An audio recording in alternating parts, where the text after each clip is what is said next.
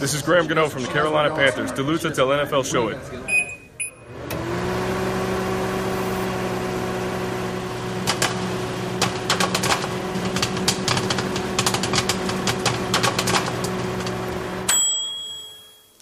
Og det er nemlig fuldstændig rigtigt, som øh, Graham Gano siger, så lutter du til NFL-showet, der er produceret af Kvartrup Media i samarbejde med Tafel og Otset på Danske Spil. Du kan abonnere og downloade de sædvanlige steder. Det er i iTunes og i de forskellige podcast-apps til Android-telefoner. Så kan du selvfølgelig også lytte i øh, SoundCloud, på Stitcher, på nflshowet.dk og på gulklud.dk.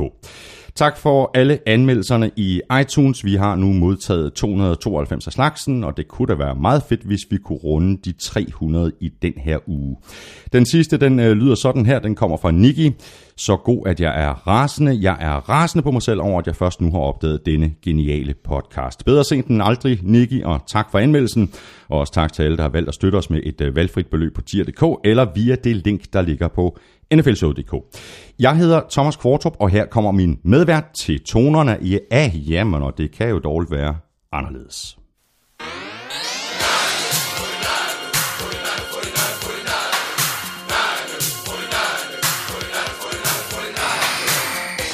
Og sådan må og skal det være, Claus Elming.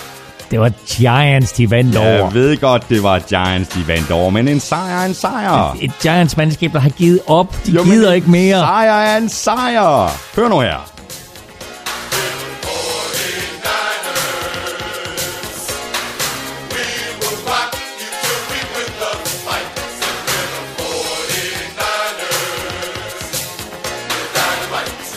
We're Dynamite. Og der var nærmest dynamit i omklædningsrummet hos 49ers. De var jublende lykkelige. Fuldstændig. Joe Staley, han, øh, han sagde efter kampen, at øh, det her, det var, øh, det var nærmest det samme som dengang, hvor de vandt øh, NFC-titlen. Jamen, jeg prøver, det var så vigtigt for dem, og det er jo det, der er så fedt, at selvom man er 0 og 9, og så endelig får sin første sejr, så kan man se glæden. Altså, slutspillet er jo langt lagt væk, men Ja, det, her, ja. det her, det var første skridt på, på vej mod hele den her genskabelse af, af 49ers regimet. Præcis. Øh, Claus Elming, øh, godt at se dig igen. Velkommen hjem. Har du jetlag? Du har været i øh, United States of America. Vi var på den første gul kludtur til USA, og øh, nej, jeg har ikke jetlag. Øh, jeg formåede faktisk sådan nogenlunde ikke at omstille mig til amerikansk tid, fordi det var så kort en tur ud for mig, ud lørdag, hjem tirsdag. Mm. Men til gengæld med en kamp søndag, Atlanta Falcons mod Dallas Cowboys i den her, det her nye, fuldstændig vanvittigt fede, fantastiske stadion, som, som øh, Atlanta har bygget. Og så Monday Night Football, Carolina Panthers imod Miami Dolphins, og øh, vi vender tilbage til det senere i udsendelsen, men jeg må bare sige en ting. Jeg er vildt imponeret over Cam Newton. Det er der mange, der er. det er der mange, der er, Claus. Øh, vildt imponeret. Det kan man også være over øh, taffelchips. Mm. Og øh, jeg har snakket med øh, Christina fra, øh, fra Tafel. Nå, og vi er, vi er blevet enige om, at øh, du skal have lov til at få sådan en pose chili cheese rings i dag. Tak. Der var det. Jeg er meget glad for Christina for Tafel, og for dig, fordi du har taget initiativet.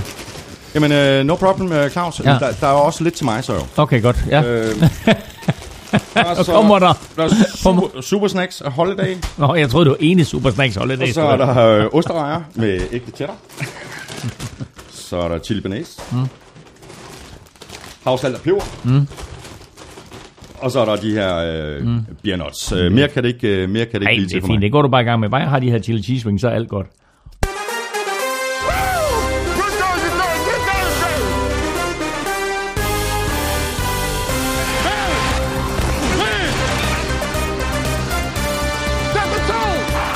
Cowboys er ikke det samme hold uden Zeke. Det står klart efter kampen mod Falcons. Det står også klart, at NFC er den stærkeste konference i år. 49ers er ikke længere uden en sejr. Det er Browns til gengæld.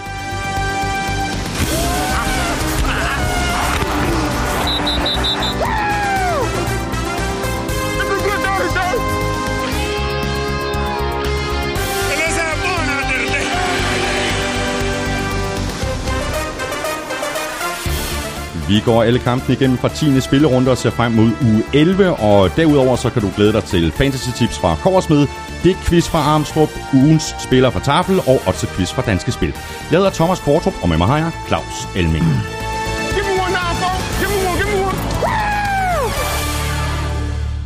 Når nu du ikke vil, så må jeg selv gøre det jo. du, skal, du skal nok få lejlighed til at sige du, du, når vi kommer til Vikings. Øhm, Claus, lad os bare begynde med, med lidt uh, historie og spørgsmål. Uh, den første ting, som vi kan notere, det er endnu en skade til en stjernespiller. Richard Sherman er ude for sæsonen. Han mm. fik overrevet uh, sin ene akillescene mod Cardinals. Ja, og, og det var, det var torsdagskampen, den første kamp i spillerunden. Og efterfølgende så var han og flere holdkammerater ude og øh, tale med meget store bogstaver omkring de her torsdagskampe og sige, at de burde være forbudt. Mm. Øhm, og øh, ja, selvfølgelig har der været skader på torsdagskampen, og selvfølgelig er der ingen tvivl om, at det er svært for en NFL-spiller at komme sig fra en søndagskamp og så nå at skulle være klar til at spille igen om torsdagen. Det er en fysisk krævende sport. Mm. Øh, brutal øh, er jo et ord, vi ofte bruger, og derfor så tager din krop altså lidt længere om at komme der øh, til at kunne spille en kamp, end det gør for eksempel, hvis du spiller fodbold, eller håndbold, eller ishockey, eller basketball, mm. eller alt muligt andet. Øh, så de her syv dage, som, som holdene som regel har, øh, er godt for dem. Øh, og nu pludselig, så skal alle hold jo spille en torsdagskamp. Og så kan argumentet jo være, jamen, øh, burde man så gå tilbage til, til det gamle, øh, og så videre. Øh, men på den anden side, så har Dallas Cowboys og Detroit Lions i, ja, for Detroits vedkommende 90 år, og for Cowboys vedkommende 50 år, spillet torsdagskamp på Thanksgiving. Mm, mm. Har de nogensinde brokket sig over det? Nej. Faktisk så er der andre hold, der har brokket sig over, at de spillede torsdagskamp på Thanksgiving hvert år, fordi de så efter den torsdagskamp havde halvanden uge fri ja, til den næste kamp. Ja. Så man skal bare lige vente om, at alle hold har brokket sig over, at Lions og Cowboys hver evig eneste år blev forfordelt med den der Thanksgiving-kamp. Og nu pludselig, så er der, bliver der ramt en skade, og så pludselig så er det torsdagskampenes ja. skyld. Mm. Jeg køber den ikke, men jeg køber det faktum, at ja, det er sværere at komme sig fra søndag til torsdag og mm. blive helt klar til kamp. Men det betyder ikke, at Richard Sherman ikke river sin akillescene sin, sin akillescene over, fordi det her det er en ene ulykke, ja, øh, som, ja. som flere andre ting, vi har set, og en som, ulykke som er også masse. sket ja, om søndagen, og de er også sket til træning. Præcis. Og jeg har jo aldrig sådan, uh, været den helt store fan af torsdagskampen, ikke på grund af det her, uh, den her diskussion omkring uh, skader, men mere på grund af kvaliteten mm. af, af fodboldspillet. Men der må vi bare sige, at i år har vi jo faktisk set relativt mange fede torsdagskampe. Altså hvis du skal brokke dig over noget, som NFL gør, så er det der at sende kampe til Europa. Fordi de fire kampe, der er spillet i Europa i år, ja. der har kvaliteten været elendig. Der har holdene altså enten, enten der har været et hold, eller måske endda begge hold, som har haft virkelig, virkelig svært ved at justere til pludselig at skulle spille i Europa. Eller også har der bare været en eller anden øh, gigantisk forskel på de her to mandskaber, mm, mm. når de så er mødtes øh, i London. Øh, men det kunne man brokke sig over, hvis man ville det her med at spille torsdagskampe, kvaliteten af kampen i år, øh, og bare i aften, Pittsburgh Steelers mod Tennessee Titans. To mandskaber, der fører deres division. Det ene 7 og 2, det andet 6 og 3. Altså, det er da en super fed kamp at åbne mm. runden på. Mm. Så har vi et spørgsmål her fra Patrick Præst. Han skriver øh, i relation til, til skader, øh, skriver han, man kan vel godt snakke om en omvendt Madden curse i den her sæson. Som regel er det dem, som er på forsiden af Madden, som har en dårlig sæson eller bliver skadet. Men i den her sæson, hvor Tom Brady er på forsiden, er det jo gået ud over flere af de andre superstjerner, som selv kunne have været på forsiden af Madden. Og det, han, og det er han, rigtigt. Jamen, det er typisk Tom Brady. Han kan, han kan alt. Nu kan han også kaste en omvendt Madden curse. yeah. Han siger, okay, alle dem, der overhovedet har chance for at slå os i år, han kaster den der Madden curse på dem. Ja, Men på den anden side, så kan man sige, dem, der er skadet, ikke? Altså, Richard Sherman senest. Gronk, Aaron Rodgers, øh, Odell Beckham Jr., J.J. Watt, de har alle, alle sammen, sammen været. De har de... alle sammen været på cover af Madden, så den er bare ramt lidt sent. Mm. Og vi bliver lidt ved øh, skaderne. Øh, spørgsmål her fra David Schostein. Øh, et spørgsmål direkte øh, henvendt til dig, Claus. Øh, Claus, håber og tror du, at Teddy Bridgewater starter en kamp i år, og i så fald, Tror du, han er lige så god som før skaden? Jeg ved ikke, om du har øh, om du er blevet opdateret på, på diverse Vikings sites om, hvordan øh, Teddy Bridgewater han ser ud til træning. Jamen, han ser god ud til træning, men altså en ting er træning, en anden ting det er kamp, en anden ting det er, en tredje ting det er, øh, du kommer i kamp, og så pludselig så går der en masse tanker gennem hovedet på dig. Kan min fod holde til det her? Hvad mm, sker der? Mm. Kan min knæ holde til det her? Etc. etc. um, så jeg har ingen mulighed for at svare på, om han var lige så god som tidligere. Om han skal starte... Ja, hvis Case Keenum han øh, går helt ned, så skal, så skal ja, han ind og spille. Det er noget, der tyder på, han gør.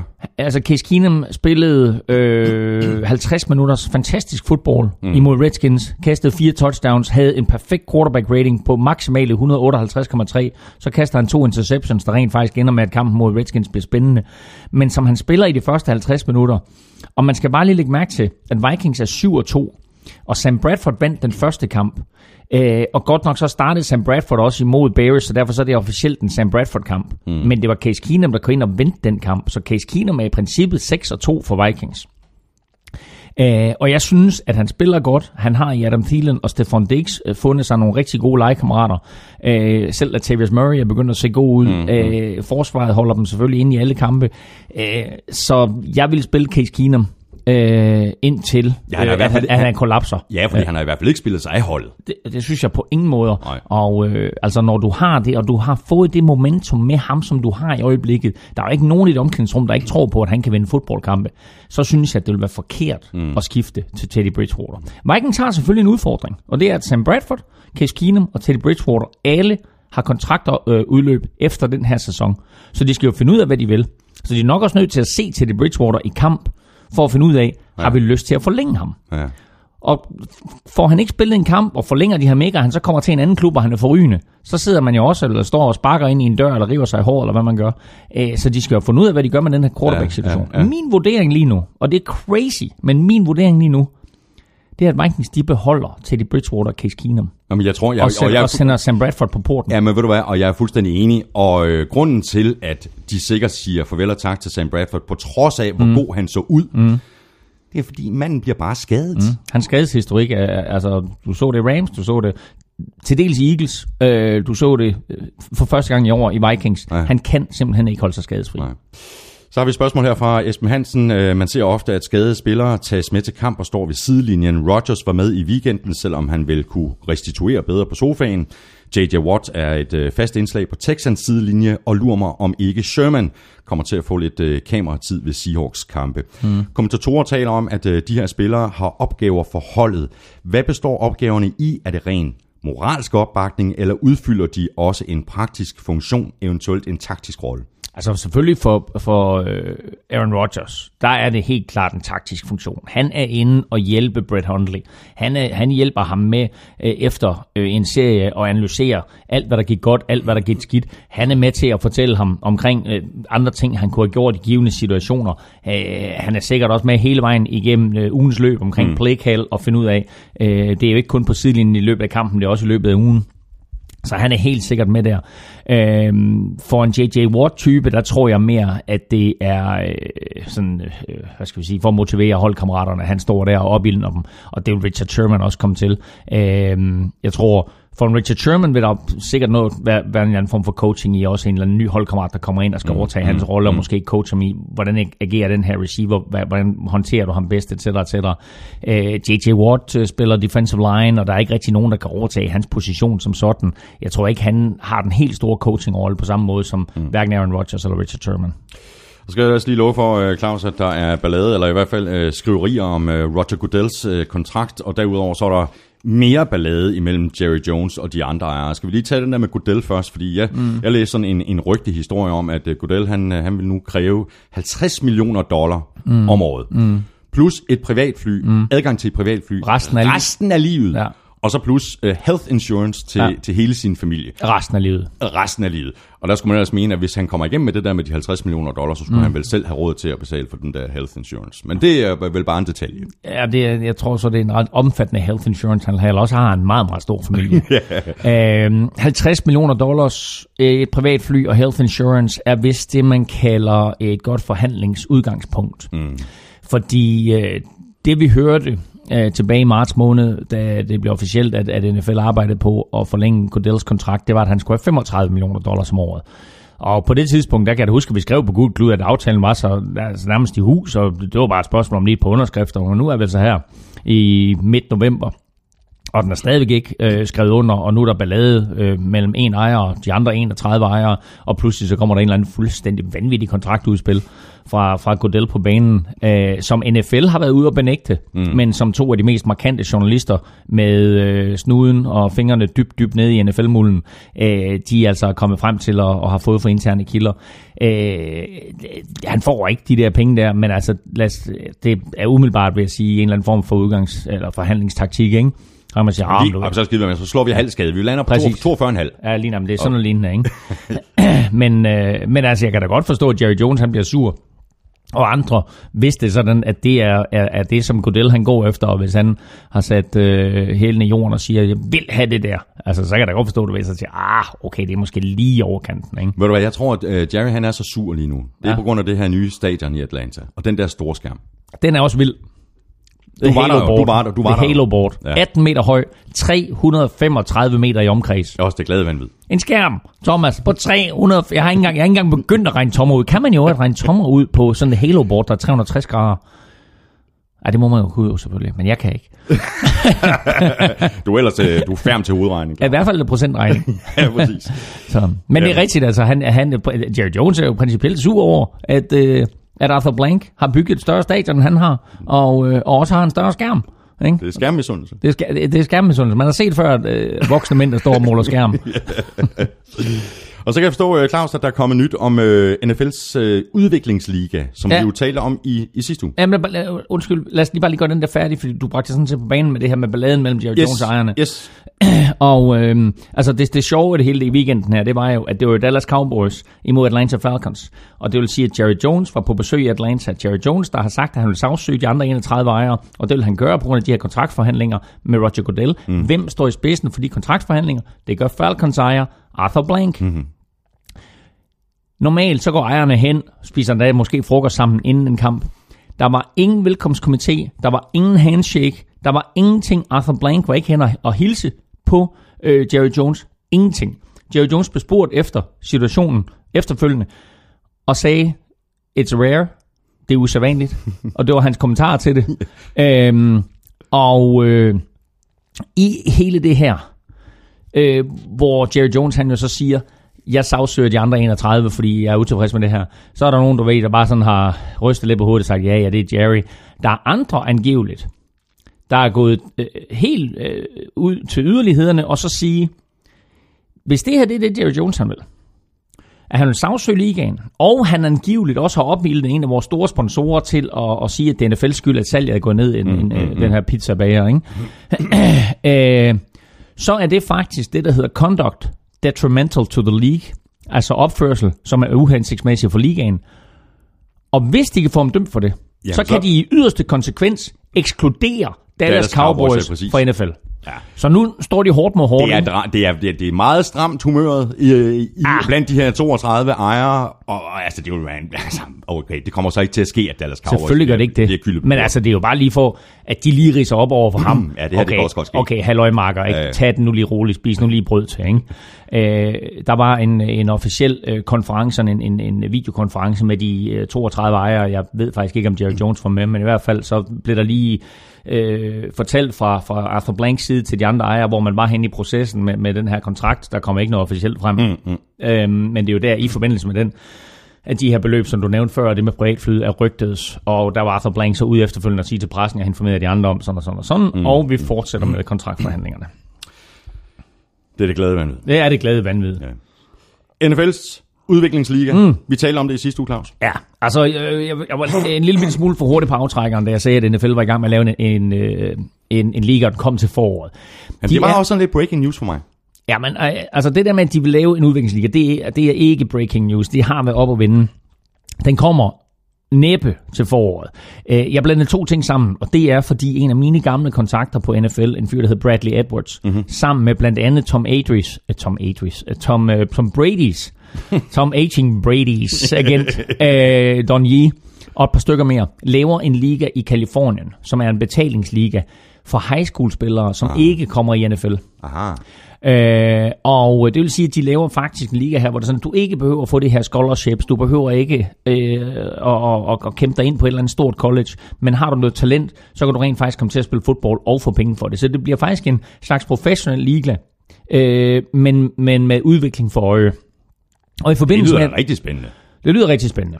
Øhm, og i forbindelse med, at den liga øh, offentliggjort, de vil starte øh, til næste år, det bliver cirka i april, og alle holdene kommer jo, den, jeg tror den hedder Pan Pacific League eller sådan noget, øh, og kommer, alle holdene kommer til at ligge i Kalifornien. Mm. Øhm, men i forbindelse med, at de offentliggjorde den her liga, der var det, at NFL var ude og fortælle om, at det sådan, at de også havde planer om at lave en udviklingsliga. Øh, og øh, der var jeg som sagt lidt hurtigt på aftrækker, for jeg havde egentlig fornemmelsen af, at NFL ville lave den til foråret, som jeg lige har læst op på det nu så er de stadigvæk planer om at lave udviklingsliga, men den kommer næppe til foråret. Fabio Messina spørger, øh, hvis man ikke slår igennem i almindelig fodbold herhjemme, så kan man spille i amatørrækker helt ned til CS6. Er det rigtigt forstået, at det ikke findes i amerikansk fodbold i USA? Altså, bliver man ikke til noget, så stopper man bare med at spille, selvom man kan have været meget talentfuld. Det må jo være underligt ikke at kunne spille den sport, man elsker, medmindre man altså slår igennem på ja, først college og så mm. på NFL-niveau. De fleste atleter er jo færdige med at dyrke sport på højt plan, når de går ud af college. Øhm, og rigtig, rigtig mange er færdige, når de går ud af high school. Rigtig mange er færdige også, når de går ud af high school. Så kan du melde dig ind i en kirkeliga, hvis du vil spille softball. Øh, men der er ikke organiseret fodbold med udstyr, øh, med mindre at øh, du er dygtig nok til at komme på college eller komme i NFL, eller til dels er der nogle enkelte, de fleste af dem på Østkysten, semi-pro-ligaer. Mm, mm. Øh, og det er ganske, ganske få talenter igennem årene, der er kommet øh, derfra og videre i systemet. Øh, så øh, der er faktisk ikke rigtig noget alternativ, medmindre du vil til Canada, så kan du tage op og se, om du kan få en plads på Canadian Football League, men det er jo også en professionel liga, og, og niveauet er jo, er jo ganske højt. Mm. Øh, og så er der jo nogen, som, som er så trætte af, at de ikke får lov til at spille fodbold med, at de jo kommer til Europa. Vi har jo i Danmark haft, haft held med at bringe op til flere spillere øh, til Europa og, og spille. Øh, her i forbindelse med vores tur øh, havde vi besøg øh, til et lille foredrag af en fyr, der hed Desmond Cooper, som var i training camp med Jacksonville Jaguars, og i den forgangne sæson har spillet for Søllerød Gold Diggers i Danmark. Mm. Øh, og han fortalte jo også, at altså prøv at høre, der er jo ikke, øh, i det øjeblik, at du ligesom ikke er øh, længere aktiv i, i NFL-systemet, så er, er du sådan set færdig med at dyrke sport, selvom du er en topatlet i, i din prime og i superform. Okay. Så, så derfor så, så tog han til Danmark og prøvede lykken. Uh, jeg uh, har, har selv spillet på hold med en fyr, der hedder Josh Nelson, en quarterback. Og der skal man bare lægge mærke til, at Josh Nelson, det var altså ham, der var quarterback på Ole Miss før Eli Manning. Ja. Ikke? Så altså, det er nogle store spillere, der kommer der over. Der er som... simpelthen så mange gode spillere, der lige akkurat ikke kommer i NFL. Ikke? Præcis jo. Og gode øh, spillere, der ikke kommer på college. Ja, ja, og, og, og det er det her med det her nåløje, når vi taler om Andreas Knap, og vi taler om Simon Mathisen, og at, at de har chancen for at komme ind, og vi alle sammen håber, så skal man bare lægge mærke til. Ja. Nåløjet for at komme ind i NFL, det er så forsvindende lille, ja, og det, det er, er så vildt, at de begge to er så tæt på. Ja. Så er der en af vores øh, faste lyttere, øh, Nils Storm Knikke, der har skrevet til mig på Twitter og gjort mig opmærksom på, at de i Vikings ikke er helt tilfredse med, at Greg Olsen, der jo er skadet i øjeblikket. Ja, tight end for, for Carolina Panthers. Panthers. Ja. Han skal være med til at kommentere Vikings kamp mod Rams på Fox, mm. øh, så vidt jeg husker. Mm. Hvad er problemet, Elming? Jamen problemet er jo, at... Øh, Hvorfor er I så sure? Ja, vi er sure. Nej, men altså lad, lad, mig, lad, mig, lad mig fortælle, hvordan øh, det fungerer, når man, når man kommenterer fodbold i Danmark. Øh, så sætter man sig ned, har et redaktionsmøde, og det er alle sammen dem fra tv-stationen, som snakker om, om hvad er sjovt ved den her kamp, osv. osv. Og så tager man ud, og så snakker man med nogle spillere og nogle trænere, og får et par interviews, og så går man i luften. I USA der foregår det på den måde, for at det sådan, at de her kommentatorer og andre kan være så godt forberedt som overhovedet muligt. Så er der et produktionsmøde om lørdagen mm. med øh, coaches og med nogle udvalgte spillere, som kommer decideret ind og fortæller omkring, hvad de har trænet på, om der er noget specielt taktik, om der er et eller andet, som gør, at øh, kommentatoren og eksperten kan være mere uddybende, mere mm, specifikke mm. og simpelthen bare være klogere på, hvad foregår der på banen. Og der er det klart, at i og med, at Vikings skal møde Carolina Panthers den 10. december, der er de ikke specielt interesseret i, at Greg Olson han skal ind og høre noget omkring Vikings taktik, øh, og finde ud af, jamen, hvad er det, vi gør, hvad er det, vi forsøger at gøre, osv. osv. Mm. Så kan man selvfølgelig sige, at så kunne Vikings måske være klog nok til og lade være med lige sådan at, at komme med det allerdybeste insight-viden. Men øh, der har man altså sagt, der er ingen grund til, at en aktiv spiller, bare fordi det er sådan, at han måske har en tv-karriere, når han engang er slut, men så længe han er aktiv, og det mm. faktum, at et, han stadigvæk er en del af Carolina Panthers, og to, han måske faktisk når at blive skadefri og klar til Vikings-kampen, mm. så er der på ingen måde grund til, at han skal ind og høre en masse omkring Vikings taktik. Men han kommer til at kommentere kampen, fordi Fox har ikke tænkt sig at give sig. Så har de så sagt, øh, jeg tror i, i samarbejde med NFL, ja. at, øh, at, at, at, at at de bliver enige om, at øh, hans adgang Præcis. til de her oplysninger Præcis. før kampen, at de bliver begrænset. Præcis. Og det, men han kommer og det til at kommentere han, selve kampen. Ja, ikke? men han, jeg tror, han kommer ikke til at være en del af, af produktionsmødet, når, ja. øh, når TV-crewet mødes med Vikings. Han kommer til at, at, at blive en del af det, når de skal øh, mødes med Rams. Men, øh, men altså på den lange bane, lad os nu sige, både Carolina og Los Angeles Rams, de kommer i slutspillet og mødes. Så skal der da nok blive bragt et eller andet op på det tidspunkt om, at uh, Greg Olsen han sad der og var med til de der ja, møder der. Så ja, videre, ikke? Især hvis han griber fire touchdowns. Så har vi et spørgsmål fra Andreas Ingberg, øh, der skriver under sidste uges podcast, kom Tinfoil Thomas med en øh, konspirationsteori om han... En, øh, Tinfoil Thomas. Tinfoil, er det ikke sådan en sølvpapirsats? Jo, eller bare, jo, eller bare sølvpapir det hele taget, ikke? jo. Omhandlende Garoppolo-tradet, hvor I øh, sagde noget om øh, Bill Belichicks øh, had til Browns. Ved godt, han var head coach øh, der en gang, og det gik så godt, men det lyder som om, der er en historie. Ja, nu er det dig, der bragte den på banen, men altså, fordi den, den, den, den korte og lange historie, som jeg ligesom kan fortælle, det er jo bare, at Bill Belichick øh, kom ind og, og blev head coach for Browns, og øh, jeg tror, hans bedste sæson i spidsen for Browns, jeg tror kun, han fik halvanden sæson faktisk. Ja, det tror jeg faktisk, du har. Øh, han gik 7 9 den første sæson, og så gik det knap så godt i anden sæson, og så blev han fyret halvvejs igennem den sæson, og det har han aldrig tilgivet dem. Nej. Og øh, der, var, øh, der var altså øh, flere, som var ude efter ham, og Robert Kraft kendte ham, øh, og øh, Bill Parcells kendte ham, og sagde, vi skal have ham der. Øh, og så hævde de ham ind, og der havde Bill Parcells og, og øh, Bill Belichick, de havde arbejdet sammen i New York Giants. Øh, og øh, da så øh, Bill Belichick han røg videre i systemet, så forfremmede, øh, altså faktisk altså, var der også en historie med, at Bill, Bill, at, øh, Bill Belichick jo røg til Jets, ikke? og så røg han så blev hentet af Patriots, jeg kan ikke huske det en aktie. Men historien med Browns er jo bare, at han er pissur på Browns, og de fyrer ham og behandler ham på den måde. Ikke? Og nu her, 25 år senere, så er han jo... Han er stadigvæk sur. Ja, jo, han er også i sin gode ret. Altså, han kan jo også sådan en told you so, ikke? Jo, jo. ikke? Eller øh, CV gik glip af aktiet. Ja. Men øh, han gør ikke noget godt for Browns. Nej, det gør han bare ikke. Udover at sende uh, lidt spillere. Var det, var, det, var det også var det den historie, du havde også? Ja, men altså, jeg, har, jeg kender faktisk ikke sådan de mere specifikke detaljer, hvis Nej. det er det, som, øh, som Andreas Engberg han, han, han fisker efter. Nej. Men simpelthen bare hi- historien om, at, øh, at det er no love lost, Ja, som det- jeg nok øh, tror, det hedder. Der er no love og no love lost. Der. Ja, præcis. Der har vi øh, en ting her fra Sebastian Lyt. Øh, hvad er jeres top 3 overraskelser samt skuffelser indtil videre i sæsonen? Øh, mine positive er Wentz, Rams, New Orleans samt Jaguars forsvar. Skuffelserne er Big Ben, Bengals og Bucks. Ja, øh, jeg er sådan set øh, rimelig enig med øh, Sebastian lige på nær måske Jaguars forsvar. Øh, ja, det vi talt altså, længere om. Nu, nu, nu, nu viser de, hvad de kan. Ikke? Ja, ja, altså positive overraskelser. Jo, fordi vi har nemlig talt længere om Jaguars forsvar. Nu lever de bare op til det potentiale, de ja, har. Øh, og så var den sidste vigtige brik, det kan vi vende tilbage til senere, men den sidste vigtige brik, de fik, det var måske Marcel Darius. Mm. Øh, positiv Saints selvfølgelig, Ja, kan vi ikke komme ud om. Øh, Eagles. Eagles i det hele taget, ikke kun Carson Wentz, men Eagles i det hele taget. Øh, og så selvom han blev skadet, så vil jeg bare sige, altså det her års helt store historie, helt store overraskelse, det var selvfølgelig Deshaun Watson. Ja. Øh, katastrofe selvfølgelig for ham og for Texans, han blev skadet, men også lidt for NFL, mm. eller meget for NFL, for alle vores fans. Ah, så kan vi ikke komme ud om Rams. Det kan vi selvfølgelig ikke. Altså Rams er naturligvis også en, en, en kæmpe overraskelse, både offensiv, mest offensivt, øh, men, men jo også efterhånden defensivt. Ja. Øh, Jared Goff øh, i, i sig selv er en overraskelse. Øh, Sean McVay kommer ind som 31-årig og sætter øh, Rams på landkortet, både i Los Angeles, men også i, i hele NFL. Mm. Øh, så meget, meget spændende at se, hvad der sker der. Negativ. Øh, Det er svært at komme Giants. Giants. New York Giants, øh, Tampa Bay Buccaneers. Ja. Altså alt, hvad vi snakkede om, alt, hvad alle snakkede om inden sæsonen med Tampa Bay Buccaneers, må være skuffende. Jeg kan ikke, altså, jeg, jeg, kan heller ikke andet end at sige, at Cleveland Browns stadigvæk må være en skuffelse. Mm. Ikke? Altså, de har ikke vundet nogen kampe i år. Øhm, de bliver ved med at hive talent ind, og de bliver ved med ligesom at sige, at vi arbejder på at blive et godt mandskab. Øh, Cleveland Browns burde spille i NHL. Fordi Cleveland Browns er virkelig, virkelig gode i tre perioder. Men de kan ikke spille fire quarters. Ikke?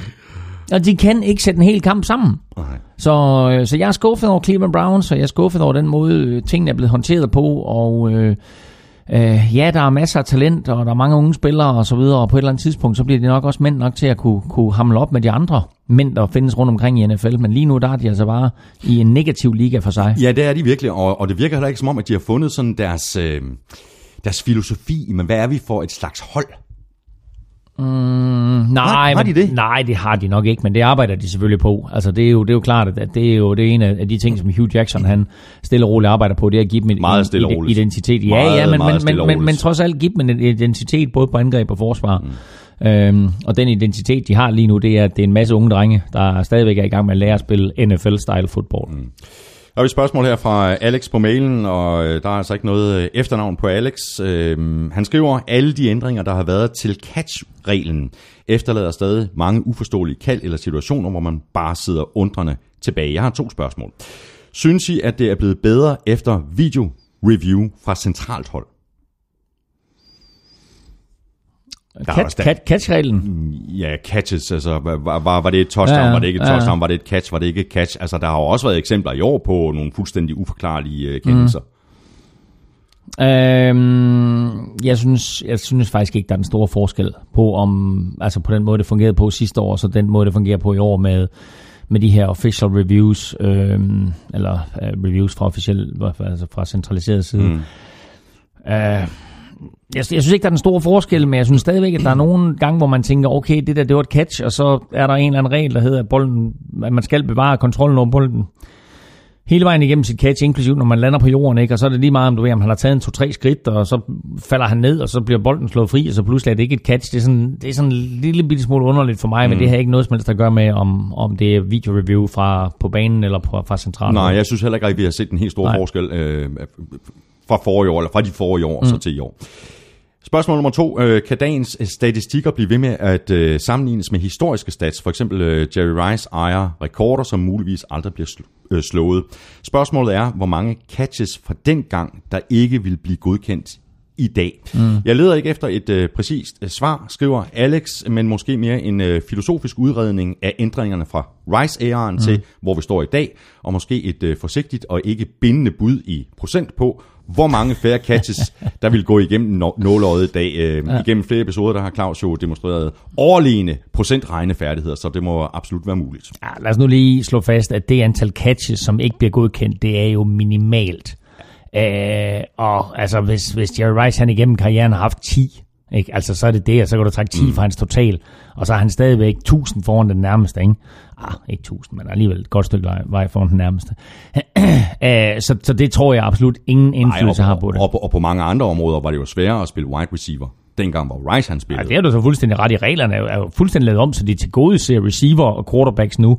Så en, en uh, Jerry Rice på nuværende tidspunkt uh, vil nok slå rekorderne uh, ja. Ja. ganske betragteligt. Ja. Uh, så så det, var, det, det var faktisk en rigtig god point, det jeg ikke rigtig tænkt over. Men der er andre regler faktisk, som, som jo er lidt interessante. Det her med, at man har flyttet ekstra point tilbage. Mm. Altså det, det gør jo bare, at den procentsats, som man så kicker ramme med tidligere på ekstra point, den er jo markant lavere for kicker nu om dagen. Øh, og vi vil jo også se, at øh, mange af de her kickere, som jo ligger deroppe i toppen og har, har scoret 1500 eller 1700, 1800, 2000, 2500 point, etc., at mange af deres altså, øh, point kom jo på ekstra point. Øh, og der bliver jo scoret en del fra der, som nu ikke længere får de der billige ekstra point. Der skal man altså til at sparke 33 af field goal Ja. for at få det der ekstra point. Så det er en regel. Og så en anden regel, som er lidt sjov, som vi også vender tilbage til, det er jo det her med sackreglen. For det første så er den jo indført ret sent, øh, sagreglen. Øh, de officielle statistikker er først fra, så vidt jeg husker, 1992 og frem efter. Øh, der er nogle spillere før, det, vil- jeg tror, hvis man satte sig ned og så alle deres bånd igennem, så en, en Deacon Jones, som øh, jo er manden, der opfandt øh, den her, øh, altså selve navnet Sack, øh, vil nok være meget, meget langt fremme øh, i, i, i statistikkerne. Øh, men nu kommer der det her eksempel op med Adrian Claiborne i weekenden, som laver 6 sacks. Fuldstændig vanvittigt. Han, Nomineret til spiller. Selvfølgelig. Øhm, hans sjette sack, der er han inde, og så slår han bolden ud af hånden på Dak Prescott, inden han kaster den.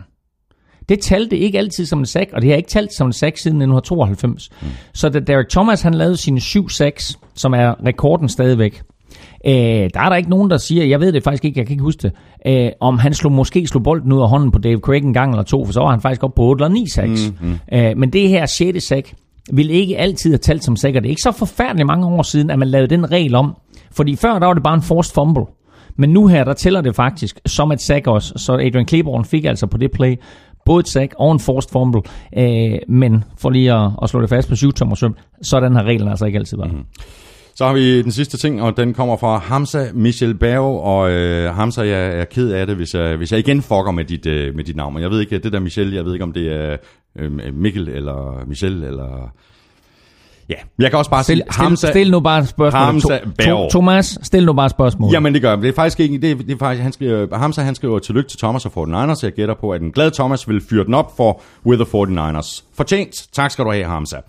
Angående theme songs, hørte jeg lige en af jeres tidligere podcasts fra i år, hvor I spillede San Diegos 80'er theme song. Og den er genial.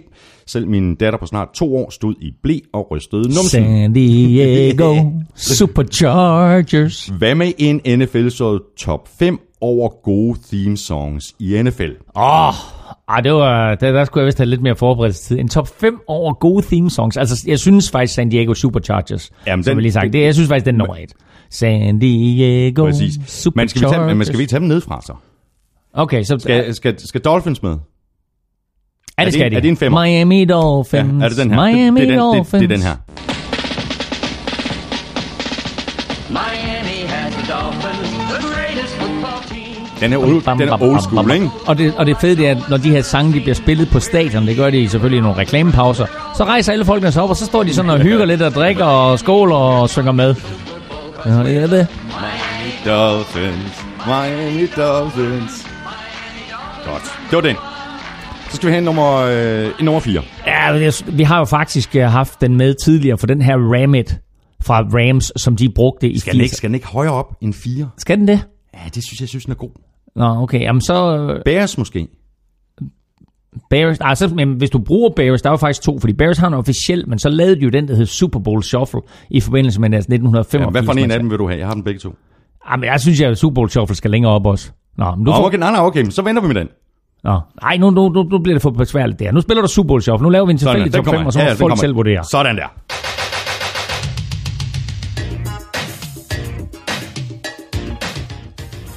Og det We er- are the Bears, Ja, det shuffling er så crew, 80'er-agtigt. shuffling on down, doing it for you. Var det We're so bad, we're Var no... det fra 84 eller 85? 85. Ja, Det er fra det 85 mandskab, der vandt Super Bowlen i 86.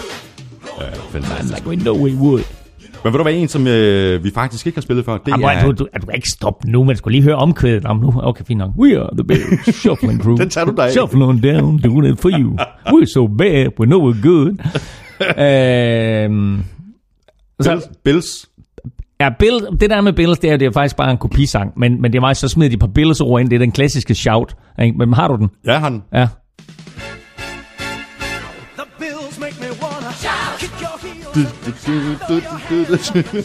Og det er også fedt, fordi her, der rejser alle sig op, og så er der så meget gang i stadion i Buffalo. Det er altså ret fedt.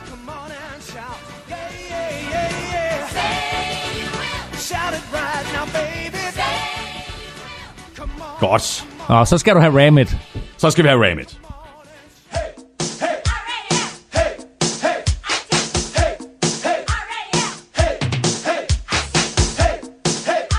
Jeg synes, den er fed. Jeg kan ikke lide Rams. Nej, nej, men, ja, jeg, Men- kan, men- jeg, jeg, jeg, men jeg den kan er- efterhånden men godt den er lide fed. Rams.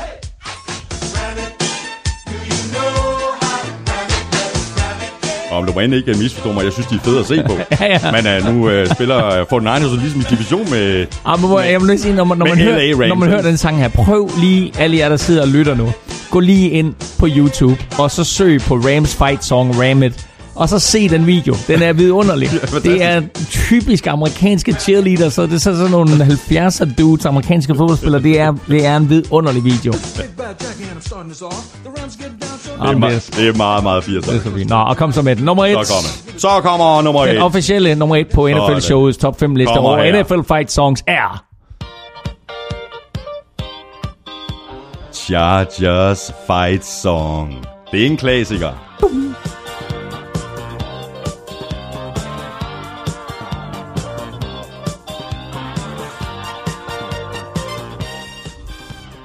Og så kører bussen.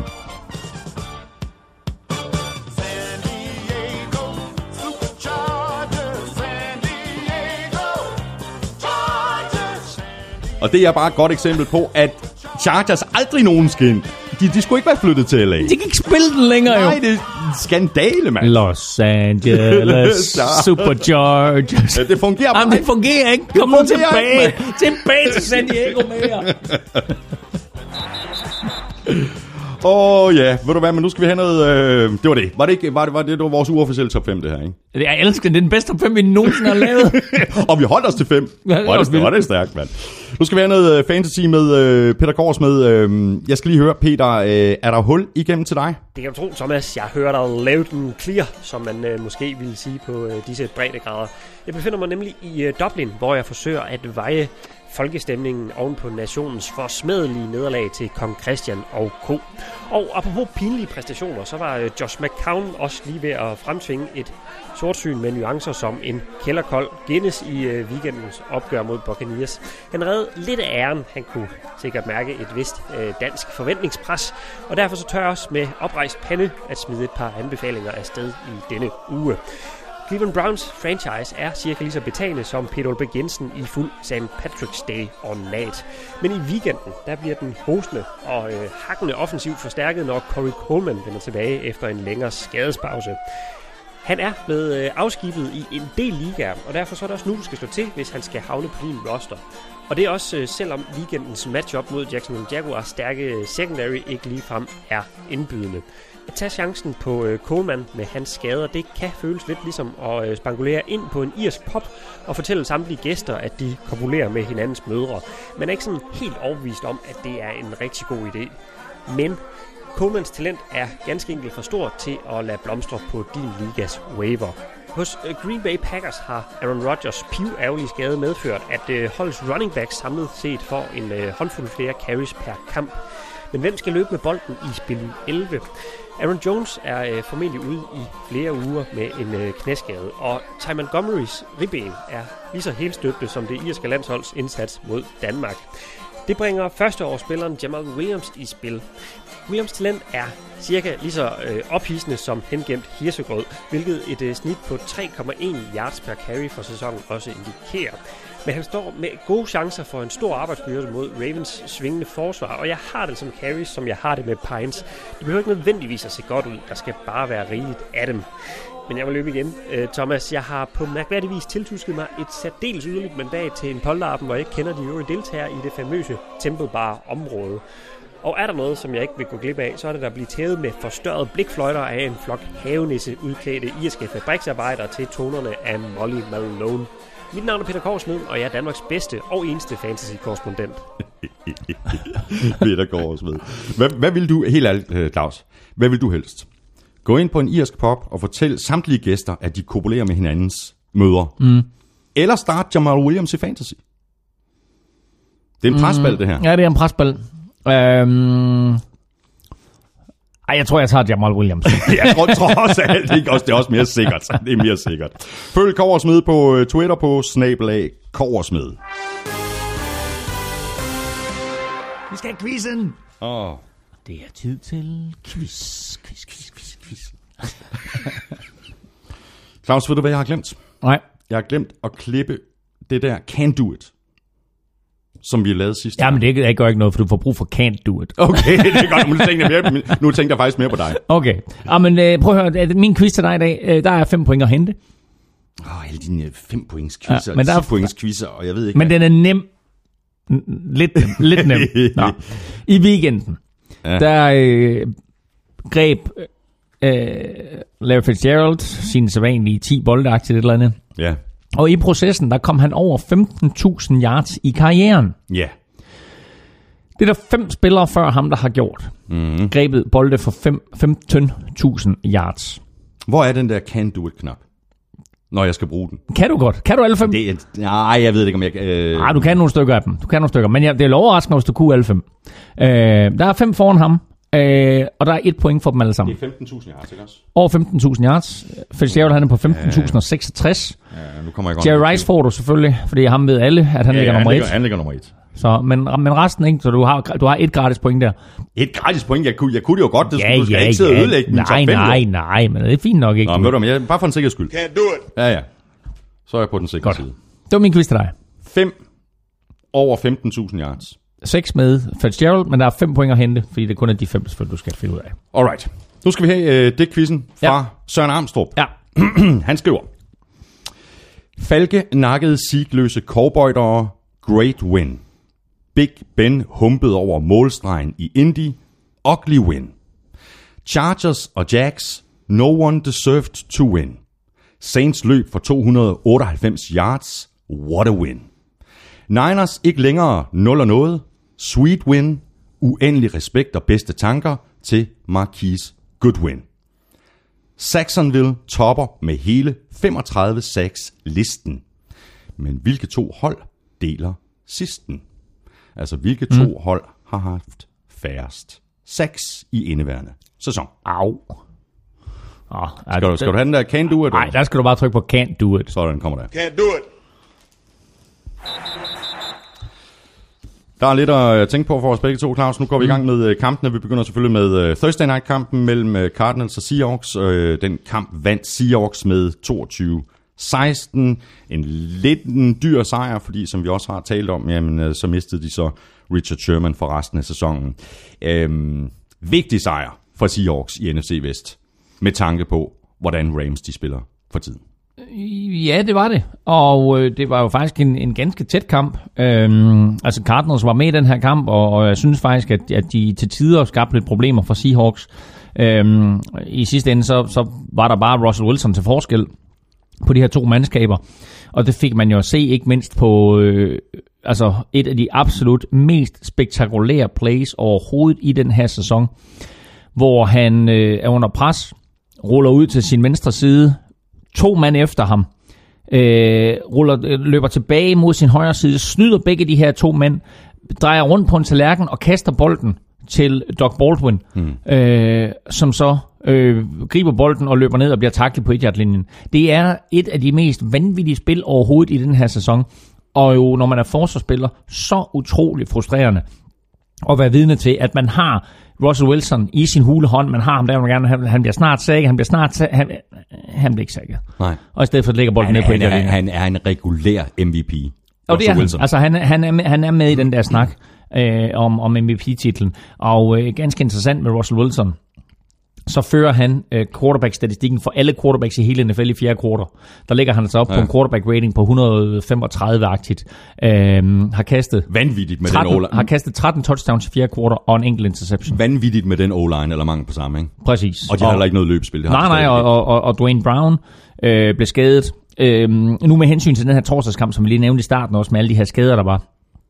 Øh, det, der var altså et hav skader. Mm. Altså, det var sådan noget med, at de to hold til sammen havde 20 spillere skadet i den her kamp. Jeg tror, det var sådan noget med 12 for Seahawks og 8 for, for Cardinals, så der var rigtig, rigtig mange skader, små og store. Men altså, den nye øh, mand, som, som øh, Seahawks har hævet ind på O-line, der Dwayne Brown, han måtte altså også forlade kampen før tid. Som jeg nævnte, øh, så var det en vigtig sejr øh, for øh, Seahawks det her. Øh, jeg kigget lidt på deres øh, schedule, fordi det er ikke specielt nemt. Mm. Øh, forud der venter Falcons, Eagles, Jaguars, Rams og så Cowboys. Og Cowboys de ser måske knap så skræmmende ud uden, uden øh, Zeke, men, men i hvert fald øh, de, de fire andre. Øh, der er pres på Seattle. Det er der det. De er i den heldige situation, at de har besejret Rams en gang. Øh, men hvis man tænker tilbage på den kamp, så var, øh, så var det en kamp, de lige så nemt kunne have tabt. Øh, så øh, det her, det er et, et Seahawks-mandskab, der skal prise sig lykkeligt. Øh, for lige nu, at de er 6 og 3, og så, øh, så skal de øh, håbe på, at de ryger øh, i slutspil på en wildcard-plads, fordi jeg tror ikke på, at de vinder NFC West. Altså, som Rams, de spiller lige nu. Mm. Øh, der ser det ud til, at de napper den.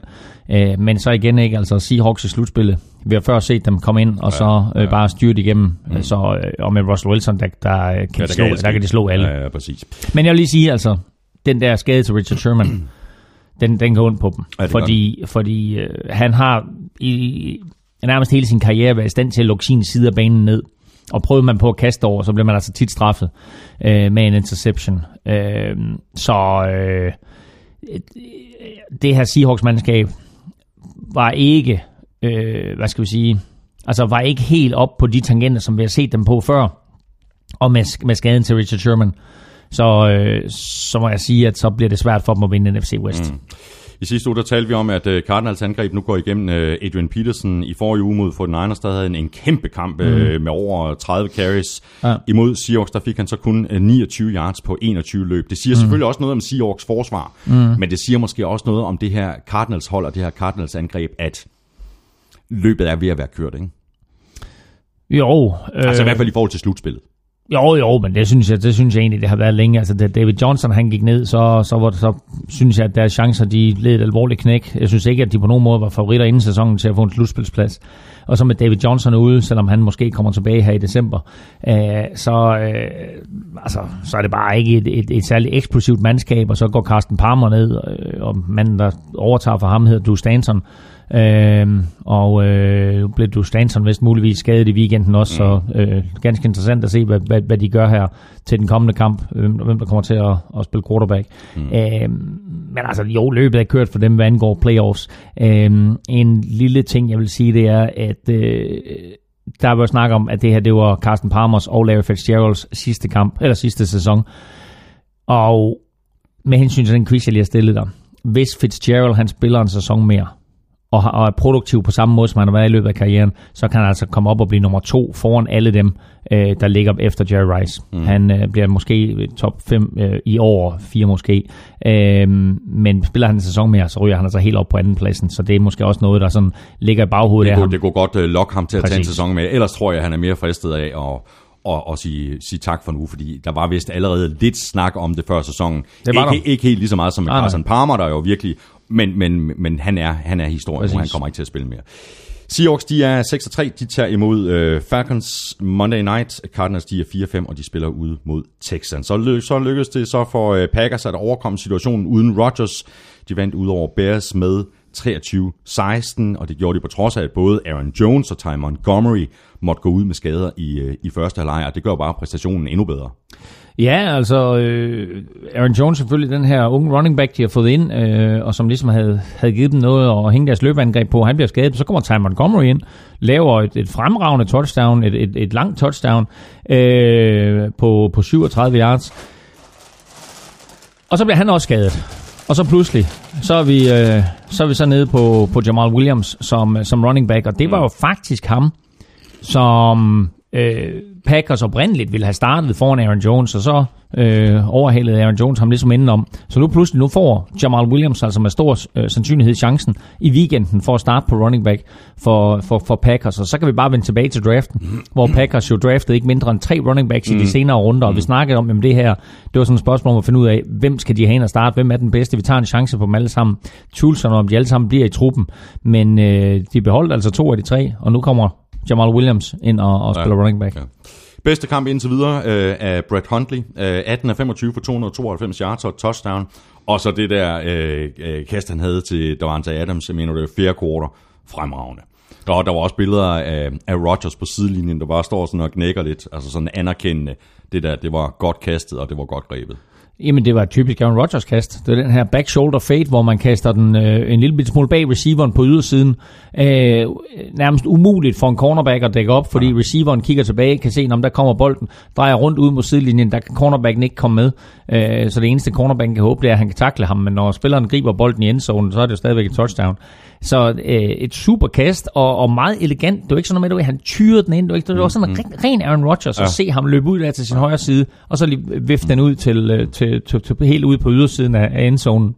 Så et, et stærkt play, og en indikation også om, at, at han stille og roligt jo bliver bedre og bedre, mm. Brent Huntley. Og det skal de også, fordi altså, øh, det var en vigtig, vigtig sejr for dem, fordi nu er 5 og 4, og de har så stadigvæk kun to kampe efter Minnesota Vikings. Og hvis Vikings taber i weekenden til Rams, øh, og Brett Huntley kan vinde en eller to eller tre kampe mere måske, øh, og Aaron Rodgers så kommer tilbage i slutningen af december, så kan vi altså faktisk få en kamp mm.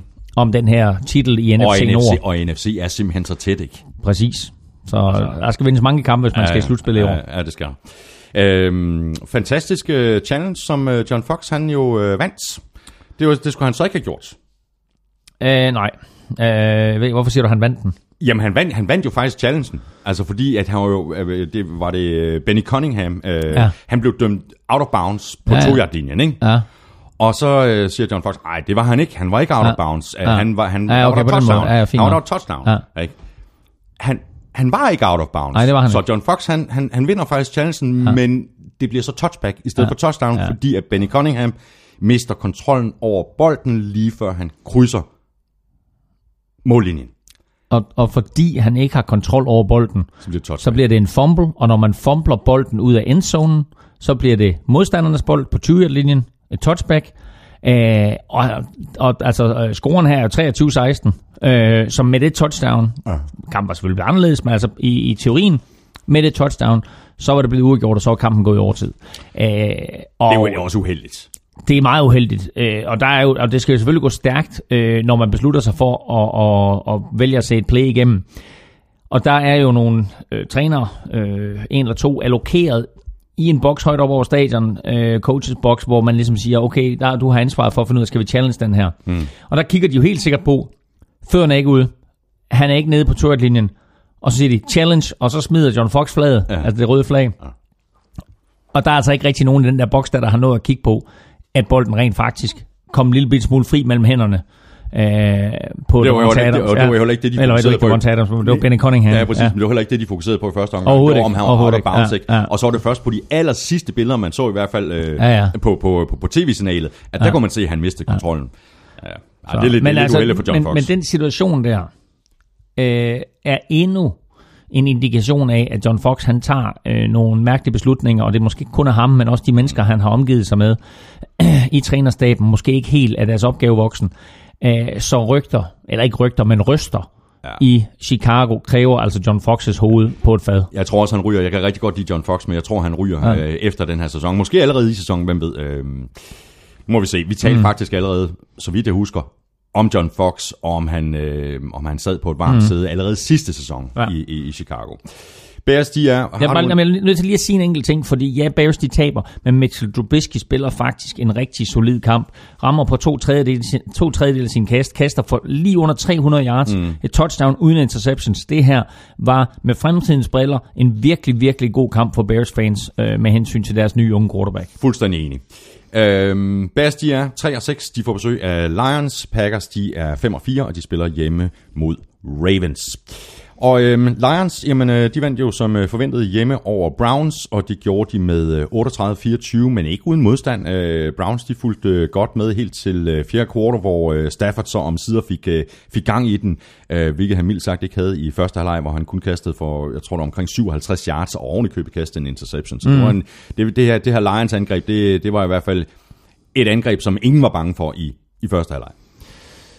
Ja, og alligevel så formår de jo at komme fra første halvleg foran øh, 17-10. Øh, de er jo bagud 10-0. Øh, kommer tilbage øh, foran 14-10. Men det er de jo kun, fordi øh, det Sean Kaiser laver endnu en mental bummert. Mm. Knægten har haft en tendens til at lave turnovers i, øh, i red zone, og det har kostet Browns en hel del point, og det har måske også kostet dem en sejr eller to.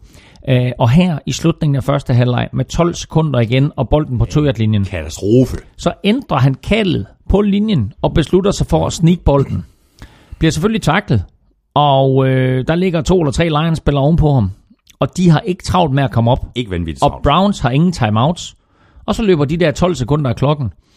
Og øh, du kunne måske have fået et field goal 3 point. Du kunne måske også have fået et touchdown 7 point. Ja, du- du og så har du været foran 17-14 Du havde, pausen. Da, du havde da et forsøg. Du kan, du kan give den et, et, et skud i endzone. Ja, ja. Okay, enten bliver det grebet for touchdown, Præcis. eller så er den incomplete. Godt, hvis den er incomplete, så, så napper vi de tre point. Præcis. Æh, så øh, det her, det var en kæmpe mental brøler af det Sean Kaiser. Og øh, kan, man, kan man give coaching skylden? Ja, lidt. Øh, man skal måske sige til ham, du skal ikke, uanset hvad du gør, så skal du ikke audible til et sneak eller noget som helst. Øh, der er jo det, der hedder et, et øh, nogen kalder det et dog call, andre kalder det et goose call, og det kort lange, det er, at man, man ligesom enten niver centeren i røven, ligesom om, at man, man er sådan et andet næb eller gåsenæb, eller man lige slår ham hårdt. Men pas på ikke at slå for hårdt, det kan få konse- fatale konsekvenser. Men altså lige slår ham hårdt op mellem benene. Og gør man det, der kommer man op som quarterback, læser, hvordan ser forsvaret ud, og så kan man lave den der øh, med lige at slå om hårdt. Øh, og det betyder så, snap bolden, blok fremad, og så løber jeg efter dig, og så sniker vi bolden. Og der tror jeg, det er Sean Kaiser, han kommer op og siger, der er et hul i midten her. Lad os prøve at snike den. Men øh, det, er, det er Lions, der lokker den unge quarterback mm. til at lave en fejl. Så i det øjeblik, han prøver at snike den, så lukker de ned for ham, lægger sig ovenpå ham, altid løber ud, øh, og ingen scorer. Til gengæld, så i tredje kvartal, så er det jo præcis den samme situation, og der lykkedes det jo faktisk for det Sean Kaiser at snige den nærmest fra toyert-linjen. Øh, og det lignede fuldstændig den samme situation, at han kommer op, ser et eller andet, laver det her dog call, og følger sin center ind i endzone til touchdown. Men Lions var bare klogere der i, i, de, i de døende sekunder af første halvleg. Ja. Det kostede point, og nu ender det godt nok med en 14 point sejr, men som du sagde, Browns er med langt hen ad vejen. Det står 24-24 i den her kamp. Og så kaster øh, Matthew Stafford to touchdowns til sidst, som så gør det til 38-24, så om det var en stor sejr. Nej, det var det- det var det ikke. Det var det ikke. Og man skal bare ikke mærke til, Browns var foran ved pausen mod Vikings. Browns havde Steelers på krogen. Browns har haft nogle kampe hister her. hvor de har været ganske tæt på. Men som jeg sagde tidligere, de kan ikke sætte fire korter sammen. Nej. Og det- i øjeblikket, de skal sætte fire korter sammen, så vinder de også nogle kampe. Men så længe de kun er med i tre korter, så er alt jo ligegyldigt for dem. Og Browns, de er 0 og 9. De spiller hjemme mod Jaguars. Lions, de er 5 og 4. De er stadigvæk med en, en del af slutspilsbilledet i øh, uh, NFC, og de spiller ude mod Bears. Og så til en uh, kamp, der blev en uh, hel del mere spændende, end uh, de fleste nok havde forventet. Steelers, de skrabede lige akkurat en sejr i land ude over Coles med 20-17. Øhm, og det der med, at uh, Steelers de, de taber kampe til modstandere, som de bare burde mose, det ser vi nærmest hver det eneste år. Øh, Den her gang, der slap de så med skrækken, øh, og det var så ikke mindst på grund af deres front seven i anden halvleg. De var nede med 17-9 ved pausen. Ja, de får de jo bagud Nej, 17-3. de- de- nej 17-9 ved fjerde kvartal. Ja, de jo bagud 17-3 i kampen, ikke? Og, øhm, og, og, og, og altså, jeg sad, jeg sad og fulgte lidt med på skærmen. Vi var, vi var i Atlanta, øh, og havde mulighed for i pausen at, at gå ned øh, i sådan en øh, loungeområde, hvor der var skærme med, med billeder fra alle de andre kampe. Mm. Og øh, så gik vi ned der og, og sad og fulgte med, og der stod det 17-3 til Colts, så jeg sådan lidt, what? 17-3 til Colts? Øh, og efter at kampen i Atlanta var færdig, gik vi tilbage ned i loungen, og der var der nogle forskellige kampe, der stadigvæk ikke var afsluttet. Og øh, der, var, øh, der var Colts og, øh, og Steelers altså i gang, og der stod det 17-17, så er jeg bare sådan lidt, hvad, hvad, hvad sker der her? Ja. Øhm, men hvis vi husker et par uger tilbage, så tabte Colts en kamp til Bengals, hvor Jacoby Brissett han kastede en interception til Carlos Dunlap på sådan et lille kort kast. Ja, han gør det igen her. Han gør det igen her, fordi den interception, han kaster, øh, helt ned dybt i sit eget territorie, mm. går han efter Jack Doyle, og den bliver, bliver battet, og så bliver den grebet og interceptet af Ryan Shazier. Og, øh, og så pludselig, så har Steelers bolden øh, på omkring 10 at linjen et eller andet. Og så er det et, et nemt touchdown lidt senere for Ben Roethlisberger. Og den interception, den turnover, er med til at vende momentum i den her kamp. Ellers så kunne Coles altså godt have leveret den helt store overraskelse mm. og besejret Steelers. Og det var der altså andre hold rundt omkring i AFC, der havde glædet ja, sig umindeligt meget over. Ja. Nu ender det, som præsten prædikede, og som alle havde forventet på forhånd, Steelers en af de absolut største favoritter i sidste uge. Øh, men det er klassisk Steelers at øh, falde i niveau, når de spiller mod en dårligere modstander. Ja, det er det. De gør det Øh, stort set hvert år, ikke? Ja, det gør de. De har gjort det i mands minde jo. De ja. gjorde det også, dengang. de gjorde det også under The Steel Curtain. På en eller anden måde, så er de bare, har de sådan en eller anden form for... Mm. Og det er gerne vi vil gerne gøre det sjovt for fansene. Ja, og det, og det, og det er gerne, gerne efter sådan en, en, en, en monsterkamp på hjemmebane, og så, så er de ud og spiller mod et eller andet undertippet hold, og så taber de. Ja, altså, jeg ved ikke, hvad det går ud på, men, øh, men det var i hvert fald en, en pinlig indsats. Og når man ser på, på, på, på Steelers statistikker, så er de jo altså... Øh, altså, de, de har den bedste running back i ligaen. LeVon Bell, han, han har 840 rushing yards, det er flest af alle. Antonio Brown, han, øh, han har flest receiving yards af alle. De har den bedste rookie i Juju Smith-Schuster ja. med 521 receiving yards. Så altså, de har jo masser af våben. Og så vender vi tilbage til det der med, med Ben Roethlisberger, som jo også kastede en, en vanvittig interception i den her kamp. Han har bare ikke spillet godt i år. Nej, det har han ikke, men du ved, så lige snart man kritiserer ham, så kommer han tilbage, og så spiller han jo helt genialt, og altså, det er også ham, der fører dem tilbage mm. i fjerde kvartal, mm. ikke? Altså, øh, og det er også ham, der, der fører dem på det her afgørende øh, drive, som giver de tre point til sidst, øh, og så videre. Så altså, øh, det er bare vigtigt at kunne vinde kampe til sidst. Vi talte om det med Russell Wilson, vi taler om det med Ben Roethlisberger, og i aften her torsdag nat, der spiller de mod Tennessee Titans, og når vi kommer til at snakke Titans, så skal vi også snakke Mariota og hans ja. evne til at gøre præcis det samme. Mm. Steelers, de har vundet, har de vundet fire kampe i træk nu, ikke? Jo. Efter de tabte til, øh, til Jaguars. Øhm, de er så på toppen af AFC nu med 7-2, ligesom øh, Patriots har 7-2. Øhm, og de bliver selvfølgelig nævnt hele tiden, øh, Steelers, som, som en af de absolute øh, favoritter i AFC til at, øh, at nå langt i slutspillet. Mm. Jeg, jeg synes alligevel, at der er lidt svaghedstegn. Altså deres, øh, deres øh, løbespil øh, fungerer jo nærmest ikke i den her kamp. Jeg tror, de får øh, lige knap 3 yards per carry. Mm. Mm. Øhm, og nu øh, røg Joe Hayden, øh, Mike mm. Mitchell, de røg ud med skader. Jeg har faktisk Ja. ikke lige fået tjekket op på, om, om de er klar. Øh, Jeg har ikke set Ja. ja. Mike Mitchell, men Joe Hayden er i hvert fald ude i den kommende uge. Ja. Og øh, jeg så også nogle rapporter om, han måske vil færdig for sæsonen. Øh, helt præcis om det holder eller ej, det, det, det kan jeg ikke stå inden for. det, er ikke, det er ikke helt uvigtigt. Men øh, nej, det er ikke helt ud, fordi Joe Hayden, som jo var en forrygende cornerback øh, for en 4-5 år siden, og spillede for Cleveland Browns, var sådan, jeg vil ikke sige, at han var glemt, men, men du ved, man betragter ham måske sådan lidt i sin karrieres efterår, men han er altså ikke, han mener kun, at han er 29. Og øh, han har altså gjort det virkelig, virkelig godt for Steelers. han bare. så øh, det, det er et stort slag for dem selvfølgelig, at de mister ham. Øh, en, øh, en lille sidste ting, jeg vil sige her med hensyn til det her med playoffs. De er 7 og 2 nu. Steelers var altså 4 og 5 sidste år på det her tidspunkt. Mm. Og kom i slutspillet. Og man skal bare lægge mærke til i, i AFC-halvdelen, at hvis vi går tilbage til, til sidste år, så var der øh, flere hold, som øh, lå der med ganske få flere sejre, end de havde nederlag og kom i slutspillet. Og sidste år var der altså to mandskaber, Packers i NFC og Steelers i AFC, som begge to var 4 og 5 på det her tidspunkt i sæsonen, og som begge to mm. kom i, øh, i divisionsfinalen, altså NFC og AFC-finalen. Og hvis sådan lige kigger på, på de hold, ikke, altså, der ligger nu, ikke, så har du de fire divisionsvind, øh, før- førerne i AFC, Steelers, Patriots, Chiefs og Titans. Så har du de to wildcards lige nu, de hedder Jaguars og Bills, 6 og 3, 5 og 4. Og så under det, der har du Ravens 4 og 5, Raiders 4 og 5, Dolphins 4 og 5, og så til dels Jets 4 og 6. Ja. De er ikke ude af det her Nej, det er de slutspilsspillet Nej, det er bestemt endnu. Så, og især i AFC-halvdelen, der kan man altså godt snige sig ind øh, med, med en, en record, der måske hedder 9 og 7. Nu må vi se, hvordan det ender, når det hele det slutter. Men øh, i, i, ja, i slutningen af december, begyndelsen af januar. Men jeg vil bare lige sige med Steelers. De var 4 og 5 sidste år. De er 7 og 2 nu. Hvis de finder form, som de jo har gjort år efter år, Mm, mm. og så bliver rigtig, rigtig skarpe i december, og så er klar til januar og slutspillet, Ja, så er de farlige. Altså, så er de farlige, Ja, det fordi de har alle de her våben, Ja, og de har, og de Ja, har stadigvæk en solid quarterback ja. i Ben Roethlisberger. Ja, og så har de et solidt forsvar Så også. har de et rigtig godt forsvar. Ja. Steelers, de er som sagt 7-2. De spiller øh, allerede Thursday night. Det gør de øh, hjemme mod Titans. Colts, de er 3-7, og de har bye week. Og så øh, fandt Chargers en måde at tabe på. Igen igen. Øh, de tabte til øh, Jaguars i overtime med 20-17 i øh, en af de ja, i virkeligheden vildeste kampe i år. Øh, men det kan de bare, det der Chargers, med at finde en, en måde at tabe på. Jamen, øh, måden de tabte den her på, øh, kamp på, det var jo ved at øh, hyre Young Ho Koo i starten af sæsonen, fordi da de hyrede ham, der fyrede de Josh Lambo. Og hvem afgjorde den her kamp? Det gjorde Josh Lambo. Han Exactly. udlignede kort før tid, og han sparkede også de afgørende tre point i overtime. Men der var andre ting i den her kamp, som var med til at afgøre det. For, øh, for, for, for til Jaguars fordel. Ja, og force til, fumble, fumble af Malik Jackson øh, sent i kampen, ikke? Så var der øh, en interception i overtime, var det AJ Bowie? Og det var en, en rigtig, rigtig god interception. Godt nok så er der mange, der siger, at det var et elendigt kast af, af Philip Rivers, som jeg synes faktisk bare, det var en forrygende interception af, af AJ Bowie. Men altså, når du får bolden med et minut og 32 igen, og du er foran, så skal du vinde kampen. Og det formåede Chargers ikke.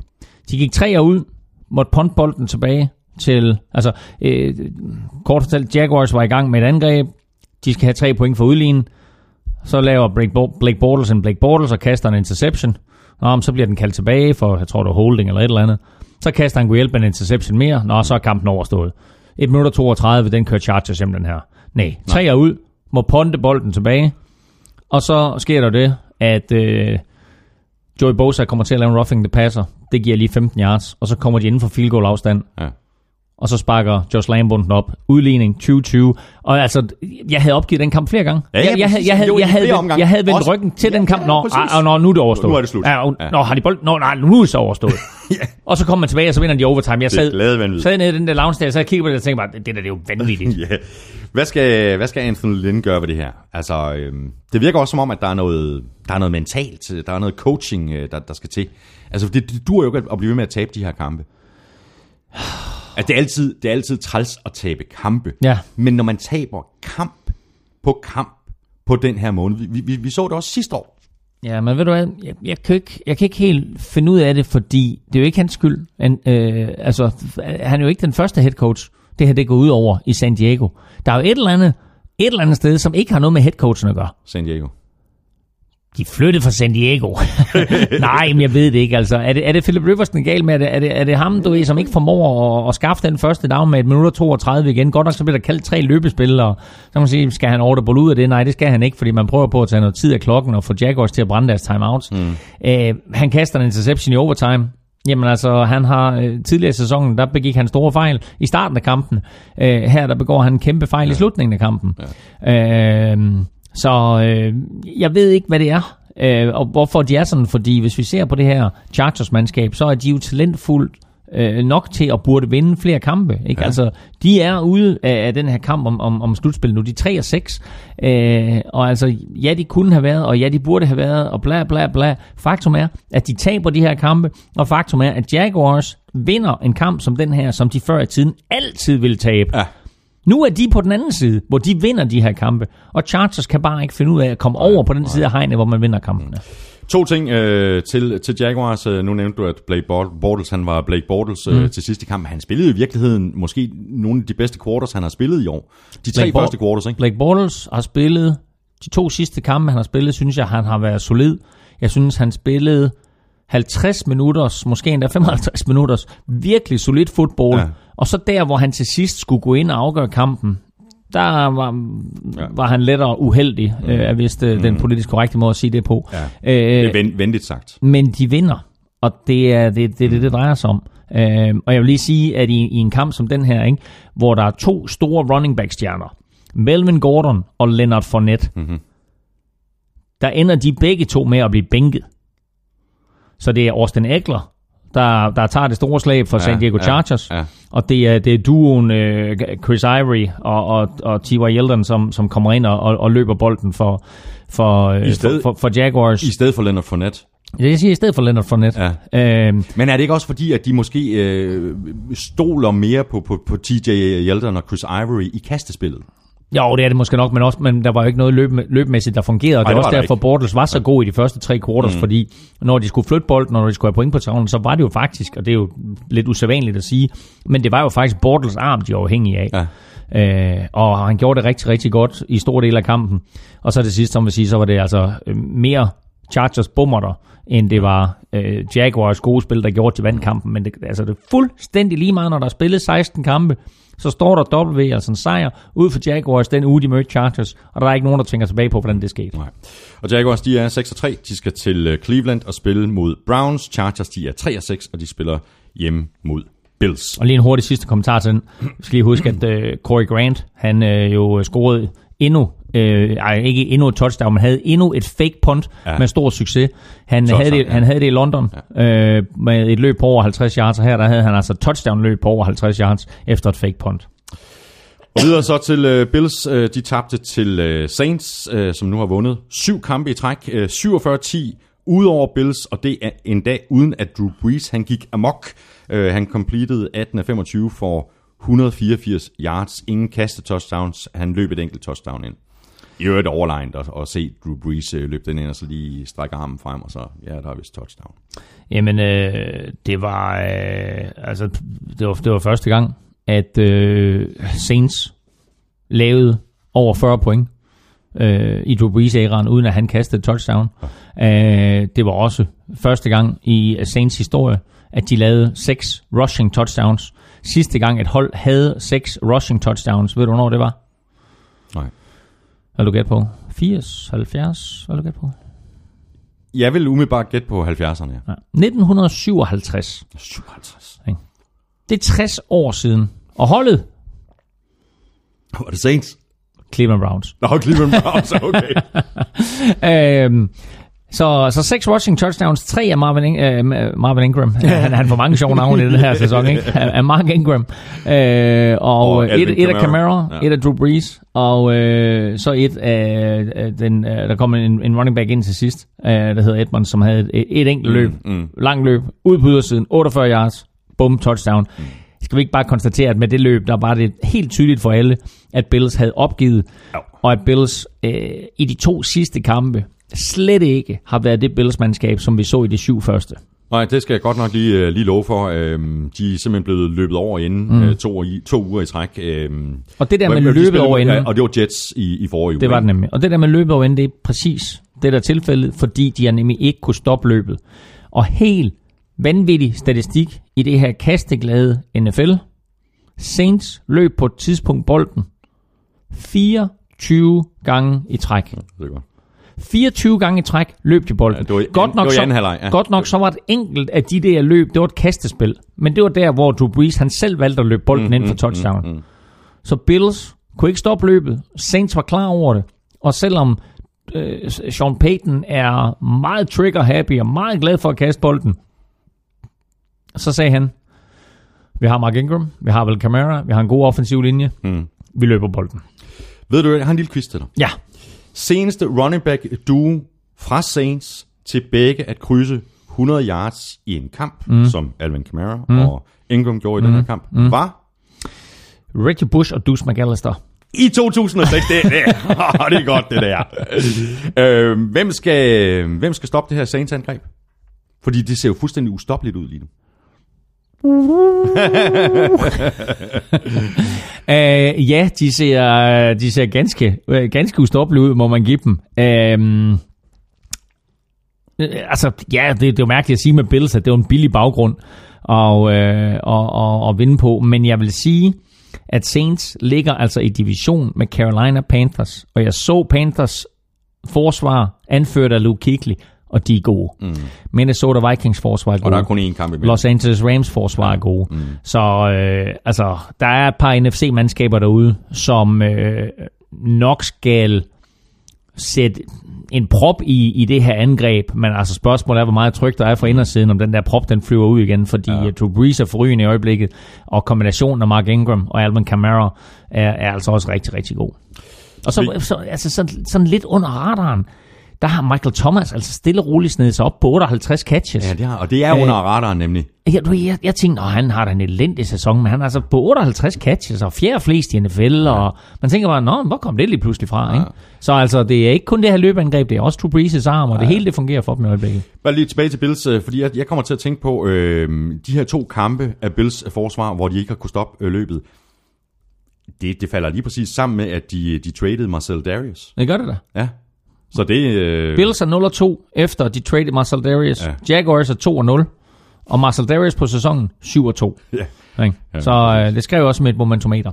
Okay. En, øh, en sidste ting med den her kamp her, det var jo, at Tyra, Tyra Taylor var decideret elendig, mm. og øh, så skifter de Nathan Peterman ind, og Nathan Peterman, i den korte tid, han var inde i fjerde kvartal, når faktisk at få flere yards i luften end Tyra Taylor. Han når også at kaste et touchdown, hvilket Tyra Taylor ikke gjorde.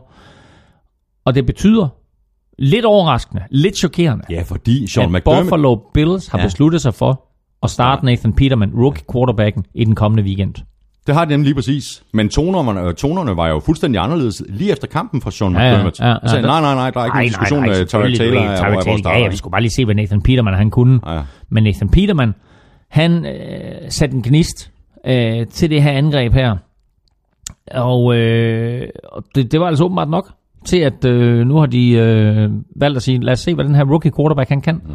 Og øh, altså, Bills ligger altså, man skal lige lægge mærke til, at Bills ligger stadigvæk på en slutspilsplads. I en, I en svag AFC, der ligger de lige nu som 6. seed. De er 5 og 4, de er stadigvæk inde i slutspillet. Så vælger man fra trænerstabens side at sige, godt, hvis vi skal noget nu, så skal der ske noget drastisk. Hvis vi skal bevare håbet om slutspillet, hvis vi skal bevare den plads, vi har nu, så tager vi og smider en rookie quarterback ind. Værsgo at spise. Og de er, som du siger, øh, 5 og 4. De spiller ud mod øh, Chargers. Saints, de er 7 og 2, og de får besøg af Redskins. Både du og jeg, øh, Claus, troede på Jets ude mod Buccaneers. Det skulle vi ikke have gjort. Bucks, de endte i hvert fald med at vinde den her kamp med, med 15-10. Og i spidsen for de her to hold, der havde vi jo to sådan rigtig klassiske journeyman øh, på mm. quarterback. Josh mm. McCown for Jets og Ryan øh, Fitzmagic for Bucks. Ja. Øh, og det må så have været ekstra fedt for, for Fitzmagic, Ja. øh, der jo lige har været hos Jets i, hvor var han der, to sæsoner, mm. tror jeg. Øh, han gjorde det, det nødvendige, fordi øh, begge quarterbacks begik jo i virkeligheden øh, store fejl. Øh, nej, han begik ikke de store fejl, mm. udover sådan den der, den der ene Ja, er interception, som, som, ja. han, han, som han kastede. Ja. Ikke? Men øh, altså... Og Bucks er stadigvæk i live, faktisk også i forhold til slutspillet. Ja, men det tror jeg så ikke på. De er 3 og 6, og der er bare for meget galt dernede, ikke? Øhm, så den, den tror jeg ikke selvfølgelig var det en vigtig sejr for dem, men altså prøv at høre. 3 og 6 i NFC er ikke det samme som 3 og 6 i er AFC. det. Fordi uh, i NFC, der har du altså 10 mandskaber ud af 16, der har vundet mere end halvdelen af deres kampe. Og det er, det er helt vanvittigt på det her tidspunkt af sæsonen. Så, så Bucks, de er færdige, plus at Bucks, de ligger i division med Panthers, med Saints og med Falcons. hvor jeg har set to af dem med selvsyn i weekenden, og Saints har vi lige talt om, mm. øh, og det er bare tre mandskaber, som der er no stinking chance in hell for, at de kommer foran. Så Bucks, de ender sidst i den her division, øh, så derfor så er, er det her det er et overstået kapitel for dem. Øh, en enorm skuffelse, men jeg må så også bare sige, at de tre andre mandskaber ser virkelig, virkelig skarpe ud. Det gør de. Øh, Jets, til gen, Jets til gengæld så 4-4-6. ikke, ja, og så ikke skarpe ud i den her kamp, altså... Øh, ugen efter, at de går ud og, og, og besejrer Buffalo Bills, og man tænker, så nu er de tilbage, mm, og så videre, og, og de kan godt noget, og de overrasker. Øh, når de så spiller sådan her, som de gør mod Box, så tænker man, jamen det var præcis det, som vi havde forventet inden sæsonen, og det er præcis det, der gør, at man tænker, jamen de kommer da ikke til at vinde en eneste kamp Nej, resten nej, af sæsonen. nej. Så øh, jeg tror, de skal være lykkelige for de her fire sejre, de har fået indtil videre. Og, øh, og får de en enkelt eller to mere i løbet af sæsonen, så øh, vil det overraske mig stort. Øh, jeg tror ikke, altså jeg tror seriøst ikke, men det, men det spil Jets, de, de leverede her i weekenden, der vinder de maks en kamp mere. Bucks, de er 3 og 6. De bliver i øh, Florida. De spiller ud mod øh, Dolphins. Øh, Jets, de er 4 og 6, og de går på bye week. Vil du... Øh... Jeg har bare lige en sidste ting, og det er, at det eneste positive, der kom ud af New York Jets i den her weekend, det var, at Robbie Anderson, han scorede touchdown for fjerde uge i træk.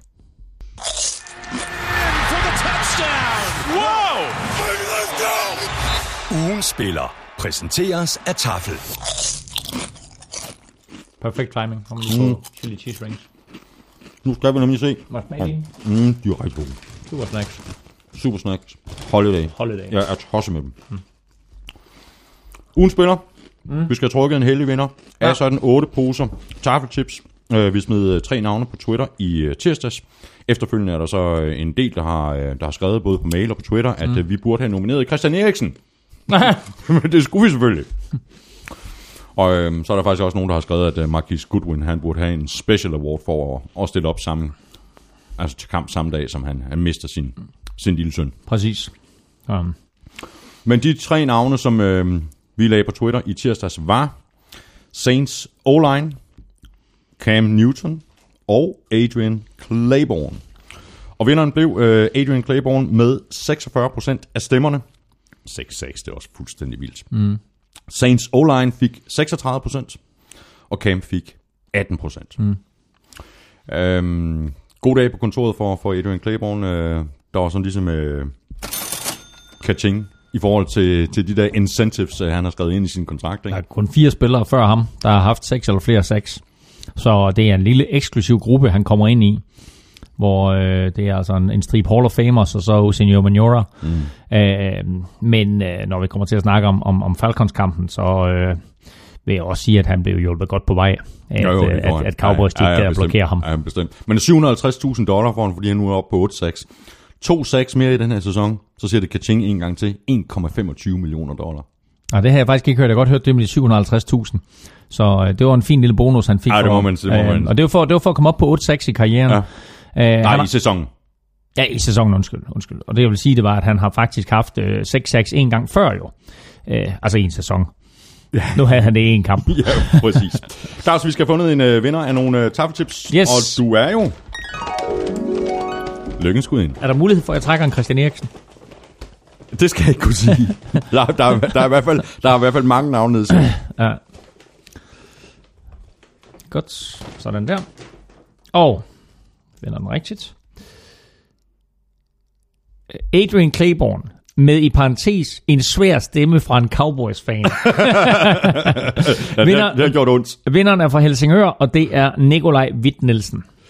Nikolaj Witt Nielsen, øh, stort tillykke til dig. Øhm, Jeg sørger for, at øh, Tafel får sendt nogle øh, tips din vej, og alle har en øh, ny chance for at vinde sådan en kasse med Tafeltips allerede næste uge. Tjek NFL Show på Twitter på tirsdag, hvor vi som sædvanligt nominerer tre spillere, og så stemmer du på din øh, favorit på mailsnabla.nflshow.dk ved at skrive dit bud i emnelinjen, og i øh, selve mailen, der skriver du dit navn og adresse, og så er du altså med i lodtrækningen om 8 poser tips fra Tafel. Og jeg vil sige, at øh, på den her tur, vi var på øh, i sidste weekend til øh, USA og så videre, øh, der kom der en fyr op til mig og sagde, at han havde vundet øh, i, i, i tafelkonkurrencen, og det rent faktisk var, øh, jeg kan ikke huske hans navn, men det var ham fra Torsø.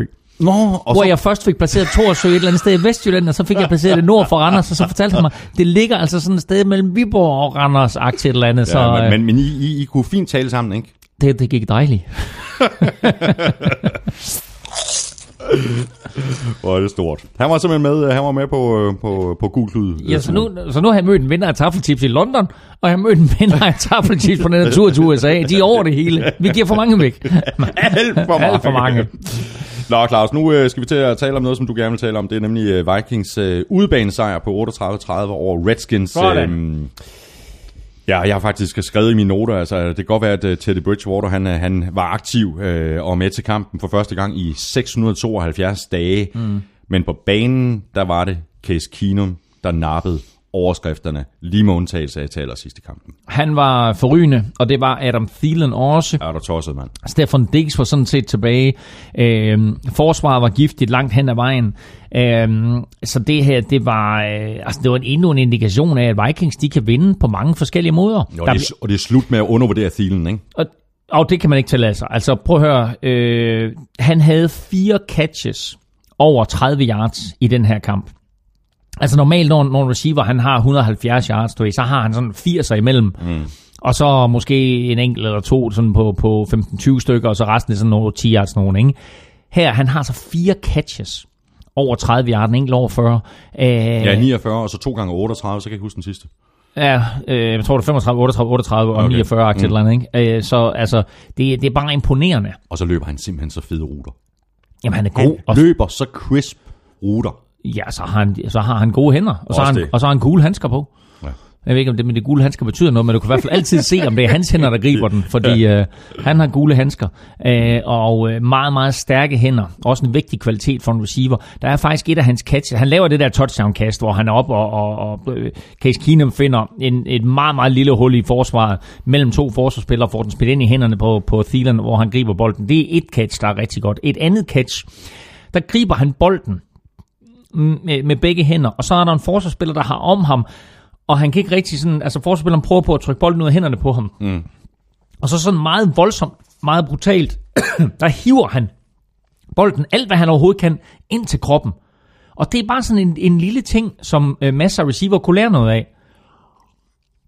Hvor man skal sikre sig catchet, og så sige, jeg skal have fat i den der bold, mm. og så ikke give modstanderen mulighed for at slå bolden ud af hænderne på ham. Og det gjorde han i den situation, og det viser mig bare nogle ekstra små ting omkring den her receiver som jo er undrafted fra en lokal skole i Minnesota, og kommer ind i training camp. Ja, og kom sådan lidt ud af det blå øh, starter, sidste, sidste starter sæson, på, ikke? noget, på noget special teams og så videre, mm. ikke? og får en plads på holdet. Mm. Og, og så sidste år, så begynder han at lave et, et par store catch i sidste her, og, og får mere og mere spilletid på grund af skader primært jo.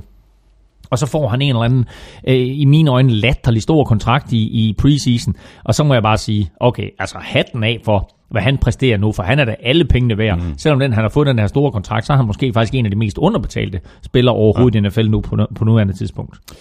Kirk Cousins, han havde, øh, skal vi ikke bare sige, han havde svære betingelser i den her kamp. Øh, han var op imod et af ligaens bedste forsvar. Øh, han forsøgte så, øh, ja, mere eller mindre ene mand, øh, at orkestrere et, øh, et, et comeback for Redskins.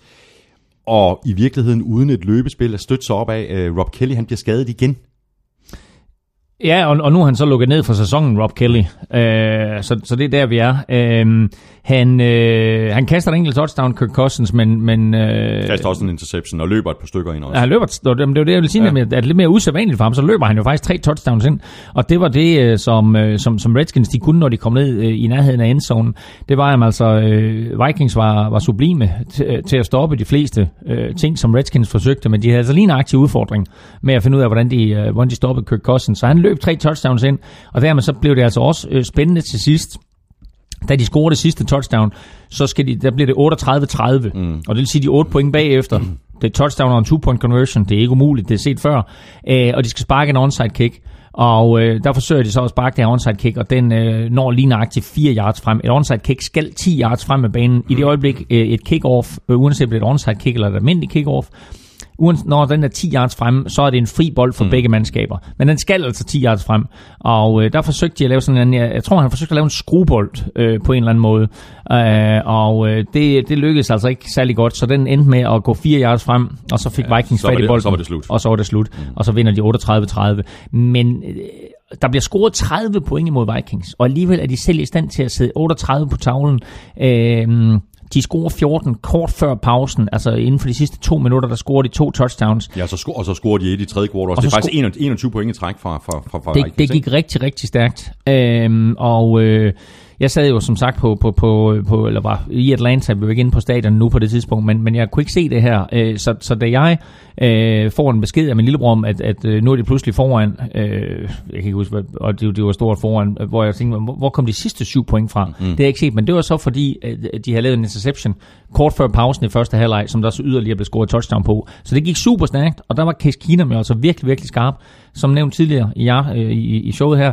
Øh, fire touchdown-kast, og var mega skarp, altså ganske præcis, ramt på 75% af sin gas, der havde de her lange bolde til Thielen, og havde en perfekt quarterback rating, inden han så var ved at smide det hele øh, i skraldespanden med de her to interceptions. Det blev aldrig helt så farligt, som, som det kunne være blevet, på grund af, at Vikings har det her forsvar. Men to ærgerlige interceptions, så sluttede den ellers god dag af med. Og Vikings, de er 7 og 2, og de spiller et uh, brag af en kamp på hjemmebane mod Rams. Jeg glæder mig til at høre, uh, hvad du har i picks. Ja, øh, og jeg vil lige sige, Og at, er så, at, det er også, jeg er så meget i tvivl. at det er også en interessant kamp, fordi det er jo Jared Goff imod Case Keenum. Mm. De to quarterbacks, der spillede for Rams sidste år. Rams vandt fire kampe sidste år. Hvem var quarterback? Det var Case Keenum. Ja. Så det her, det er to tidligere Rams quarterbacks imod hinanden for to 7 og to mandskaber. Og begge de to quarterbacks vandt fire kampe til sammen sidste år for Jeff Fisher. Der er sket ting og sager, ja. Ja, det er der godt. både for Case Keenum og for Jared Goff og Los Angeles Rams. Og Redskins, øh, de er 4-5, og de øh, tager til øh, New Orleans for at spille mod Saints. Og så vandt øh, Titans for fjerde uge i træk. De slog Bengals med 24-20. Titans de førte øh, størstedelen af kampen ind til fjerde kvartal, hvor AJ Green han fandt endzone, og det er da noget federe at se AJ Green spille fodbold i stedet for øh, at slås. Øh, ja, øh, selvom han er god til at slås. Og dog. Øh, og dog. Øhm, havde en god kamp, AJ Green, men i den sidste ende, der var det ikke nok. Øh, fordi Marcus Mariota fik den sidste chance for at føre øh, Titans til, til point. De havde behov for tre for at få uafgjort. Touchdown vil vinde kampen for dem. Og øh, der må man bare sige, at øh, der var han skarp. At Mariota, det er anden uge i træk nu, at han får chancen for at føre sit hold tilbage sent i kampen. Og anden uge i træk, han lykkes med det. Og øh, hans, hans korte kast til DeMarco Murray øh, kan lige så godt, hvad skal vi sige, blive- at DeMarco Murray kan lige så godt blive stoppet på det korte kast. Det er ude, det er ude i venstre side, det, bliver- den bliver grebet på omkring 5 linjen mm. Han skal takles på toeren, og så er de nødt til at sparke field goal, og så går kampen i overtid. Men øh, der misser Bengals altså en takling. Og så kommer DeMarco Murray lige akkurat med nød og næppe ind over stregen, for lige øh, kastet sig ind med, med bolden strakt frem i hænderne, ind over linjen, og så pludselig så Titans foran. Og øh, selvom at Bengals fik chancen for til sidst at, at, at kaste en Hail Mary og, og, og få nogle point på tavlen, så lykkedes det altså ikke. Og der, dermed så vinder øh, Titans den her kamp. Øhm, og hatten af for Mariota, fordi han spiller ikke nogen god kamp, men til sidst, hvor, hvor den her kamp skal afgøres, der hiver han bare det op af posen, som er, er nok til, at, at Titans de vinder. Øh, og en lille ekstra statistik i det her, det er, at med det her touchdown-kast til, øh, til DeMarco Murray, så har han nu i sin karriere, han kom ind i ligaen i 2015, så har han nu i sin karriere i red zone kastet 36 touchdowns og 0 interceptions. Det er vildt. Han er, godt- perf- han er perfekt i red zone. Det var da en oplagt quiz. Ja, det var det da. men, øh, men altså, øh, han er selvfølgelig bedst af alle quarterbacks, siden han er kommet ind i ligaen i, i, i den statistik. Øh, og øh, øh, det er jo så unikt at lade være med at lave turnovers mm. i red zone. Øh, det kan du bare spørge det Sean Kaiser og Cleveland Browns om, mm. fordi altså, de har lavet et hav af dem i år. Øh, du sørger for selv at få point på tavlen. Du får enten et field goal eller et touchdown, og du sørger for, at- modstanderen de ikke får fat i bolden. Øh, så det her, det er en, en rigtig, rigtig fin kvalitet, han har, Max Mariota, i og med, at han ikke laver fejl dernede. Og lige to, øh, to ting øh, til Bengals. De mistede jo øh, to nøglespillere på forsvaret. Cornerback Adam Jones gik ud med mm. en øh, jernrystelse, og Vontaze Perfect han røg ud efter, at han havde været i, i, i kontakt med, med en dommer. Så Ja. blev han øh, ejected i øvrigt øh, to spil efter, så vidt jeg, to eller tre spil mm. efter, at der var blevet kastet flag mod Perfect for unnecessary roughness. Så ud med dig. Det, altså, jeg synes, straffen var hård, fordi han rejser sig op. Der har været noget skamysler på sidelinjen, så rejser han sig op, og så på en eller anden måde, der kommer han til at ramme dommeren. Mm. Og dommeren betragter det som, at han bliver slået til, og så er det klart, at havde det været en anden spiller, så havde han måske ikke været så overhændet. Men i og med, at Vontaze Perfect har den historik, han har, ud med dig, bum, og så øh, lavede han, så gik han ned forbi øh, tilskuerne, og så lavede han money-tegnet. Sidste gang vi så money-tegnet med fingrene op over hovedet og så videre, det var øh, Johnny Mansell til draften. Men her, der kom han altså ind og lavede money-tegnet, og det betød ikke, at han ville tjene penge, det betød, at nu skulle han af med penge. Så nu fik han en stor bøde i NFL. Jeg håber, at NFL øh, kigger videoen igennem og så siger, okay, det var rent faktisk et uheld, at han kom, at han kom i, i Men det er kontakt klart, med at der, dommeren. der er kortere, der er, han har simpelthen bare kortere snor. Der er ingen snor. Nej, Der er ingen snor. Der? Altså, så, men en, en lille interessant øh, note her, det er, at selvom man skulle tro, det var sket før, så var det først, faktisk første gang ever i sin NFL-karriere, at Vontaze Burfict blev smidt ud af en kamp. Er det rigtigt? Ja, ja. Man, tæ- man Ej, det tænker kommer også på Man mig. tænker også, nej, det er sket før, men det er det faktisk ikke. Det kunne også have været en god quiz. ja, hvor mange gange ja, Vontaze Burfict smidt ud? Ja, altså 4-5 gange. Ja, præcis. noget. Ja. Titans, de er 6 og 3. De spiller øh, allerede nat. Øh, Thursday night øh, ude mod Steelers. Bengals, de er 3 og 6, og de spiller ude mod Broncos. Og hvis øh, der er et hold, der er flyvende i øjeblikket og får sat nogle øh, point på tavlen, så er det Rams 51 point mod Giants i forrige uge, og i weekenden der vandt de så 33-7 over Texans. Der gik sådan lige et par quarters, før de sådan for alvor kom gang øh, på et tidspunkt i tredje kvartal.